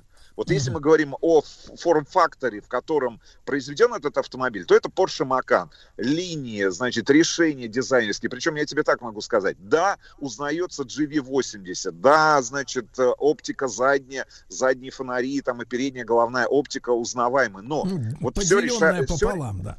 Да, да, да. Но все решили несколько линий, и, как ни странно, крышка багажника, которую они сделали очень спортивной. И когда ты стоишь рядом с кормой этого автомобиля, первый вопрос – это что, новый Porsche? Второй вопрос – блин, это что, Мерседес? Ну, то есть у тебя, у тебя некие сомнения возникают, что ты оказался в шоуруме а, корейского автопроизводителя. Слушайте, Значит, а, Руслан э, Иванович, понятно. э, Руслан Иванович, маленькая ремарка. Э, Ваше видео уже несколько дней доступно, которое вы сняли в шоуруме на канале Большой Тест-Драйв. Э, Единственное, что вот я как зритель э, могу вам сказать, что э, шоурум э, прекрасен в плане дизайна, но он немножко тесноватый. Э, Мне Да, кажется, да, у вас да, да. не было большой возможности, а, не, не было возможности отойти от автомобиля достаточно далеко, чтобы его, как бы так сказать, объективно оценить. Нет, вот э, я, если, а- смотрите, вижу, вы просто опровергните меня или подтвердите. Если я смотрю замечательную фотосессию этого нового автомобиля на официальном сайте Genesis, да, где уже открыта, я так понимаю, продажа, то вот если брать четко профиль, то есть вот боковую линию, если на нее смотреть, да, и, и не как вы чувствовать автомобиль уже ручонками своими там крепкими, опять же, алаверды, а, вот и все остальное, ощущение, что есть какие-то мотивы и, э, так сказать, э, кепки от Nissan. Ну, не кепки, не от и- Nissan, а от да, да, да, Infiniti. да, да, да, Infinity. Значит, об этом я сейчас тоже скажу. Но вот первое ощущение, я сейчас про корму говорю, да, общее ощущение, да, что, скорее всего, этот автомобиль находится вот с точки зрения решений каких-то, да, там именно дизайнерских приемов, а, а, значит, стиля какого-то между кепкой большой, соответственно, и маканом, вот он где-то застрял. Значит, внутри это однозначно лучше Genesis на текущий момент, который есть в классе, да, и вообще в модельном ряду, потому что все решения, которые ты видишь там, да, а, узнаваемые блоки, блок управления климат-контролем. Но вот с точки зрения дизайна, потому что автомобиль компактнее, помнишь, мы в свое время обсуждали а, а, вот этот диссонанс. Ну, точнее, ну, XC90 какая-то- и XC60. Да, да. да, абсолютно. Вот Когда не абсолютно приходится то- растягивать, растягивать на большие Конечно, расстояния конечно. единые, единые у них, ну так сказать, единые блоки, да, вот э, такие Да, в данном конкретном случае бл- блок немножко изменен, в отличие от GV80, но в целом ты, ты оказываешься действительно в спортивном кокпите, в спортивном автомобиле, и вот это четкое ощущение в этот момент а, перед тобой премиально. Вот я сейчас скажу, ребят, может быть, э, ну не знаю, какую-то крамолу, но в целом в свое время, мы с тобой об этом очень много говорили, в 90-е годы, а, значит, три японских автопроизводителя, Toyota, Nissan и, соответственно, Honda, а, выбрали некую стратегию для завоевания североамериканского рынка. При- э, они создали, искусственно создали, а, значит, три премиальных бренда для Соединенных Штатов Америки. Это, соответственно, Infiniti, это, соответственно, Lexus и это, соответственно, Acura. Так вот, я могу сказать а, следующее. Находясь сейчас в 2021 году, в сентябре 2021 года. Значит, этим планам не суждено было сбыться, а, потому что а, на самом деле вот эту задачу выполнили корейцы. Как ни странно, да, мне кажется, они учли весь э, тут негативный опыт, все те ошибки, которые допустили именно японские автопроизводители, и они создали, именно вот создали, а мы понимаем, что североамериканский рынок является одним из приоритетных для корейских автопроизводителей, да, вот они создали этот э, синтетический на самом деле, никогда не существовавший до сих пор бренд, который побил и Lexus, и Infiniti, и Acura. Я не знаю, что а, японцам необходимо будет сделать для того, чтобы немножко хотя бы дотянуться до того уровня а, качества материалов, работ, а, значит, дизайна, вообще, в принципе, тех решений, которые реализованы в этом автомобиле. Правда. Я вот, вот мы же всегда да, ждали от, э, вот како, какого-то, какой-то, какого-то волшебства от того, что ты оказываешься в Лексусе, и ты забываешь о, например, наличии в модельном ряду компании Toyota автомобиля там Land Cruiser 200, да, значит, соответственно, ты оказываешься в Infiniti, должен забыть там о наличии какого-нибудь Nissan Patrol, ты, или ты оказываешься в Acura, и должен забыть там о наличии какого-нибудь кроссовера, когда эти автомобили еще официально поставлялись на рынку. Но вот в данном конкретном случае этот автомобиль полностью оторван вообще вот просто никакой генетикой даже он, кроме одного, вот, Сереж, кроме одного, это, Так. конечно же, это, это, это идиотская а, синяя подсветка внутри этого автомобиля приборов. Да, там есть, э, понятное дело, э, значит, атмосферная эта подсветка, и там наверняка там несколько десятков, а, значит, можно бы выбрать вариантов, э, значит, цвета, но вот, когда ты видишь эти кнопки, вот такое ощущение, что тебе специально, вот специально дают... Вредители. Да, вредители какие-то, специально напоминают. Я понимаю, что у нас с тобой, ну, просто гигантский опыт э, вождения, тестирования автомобилей, и мы сразу же видим в этом, в первую очередь, там, автомобиль, там, ну, самый дешевый, да, в линейке компании Hyundai, там, Hyundai Solaris, да, там базовая модель вообще. Но в целом, мне кажется, надо было бы вот э, именно с подсветочкой поиграть. Во всем остальном, значит, меня напрягло только одно. Значит, э, рядом с этим автомобилем прекрасным в шоуруме стояла, стояла информационная дека, доска. И на ней, значит, а, были обозначены цены как на базовую модель, так и на топовую, которую, вот, собственно говоря, мы в статике а, была возможность у нас, а, ну, значит, протестировать, да, там, посмотреть ее, значит, обслед, обсле- обследовать, да. Слушайте, ну, 4 миллиона 150 тысяч за базовую, за базовую комплектацию. Значит, три мотора для российского рынка будут доступны. Это дизельный мотор 2.2, соответственно, бензиновый мотор турбовый и топовый мотор а, V6 380 лошадиных сил. Причем автомобиль, как и в случае со всеми автомобилями модельного ряда Genesis, а, ну, как бы по умолчанию заднеприводный, да, есть полный привод и, значит, возможность перебросить часть крутящего момента на переднюю ось, но в целом вот 4150 и 6150 за топовую версию, конечно же, ну вот в данную конкретную минуту времени ставят э, ну, такой большой крест э, на возможных, э, более-менее каких-то внятных и значимых продажах э, этого бренда на российском рынке. Ну, потому что погодите, я не могу... погодите, А сколько, сколько стоит вот конкурент Мак, Макан, который вы упоминали? Ну, я, честно говоря, не Уж знаю. думаю, тоже точно не 4. Нет, точно не 4, точно не 4. А, Значит, наверняка дороже 6 миллионов, но остаточная стоимость, как мы с тобой понимаем, Макана, да, будет э, выше, чем остаточная стоимость, э, ну, в текущем, э, при текущем раскладе, там, в А, Рустам 10, Иванович, э, чем пользуясь, э, GV70. э, Да, пользуясь, э, так сказать, э, терминами современной молодежи, вы знаете, ваши расклады, они не для тех, кто живет в моменте. Понимаете, думать о том, сколько через три года будет стоить эта машина, это значит отказывать себе в удовольствии кайфовать от э, вот этой тачки здесь и сейчас. Ну, понимаете, ну что вы, что вы. Вот. Вы мне главное скажите, главное скажите. А, вот э, Ждем, ждем на тест. Теперь интересно, как эта тачка едет. Да, а главное все скажите. остальное...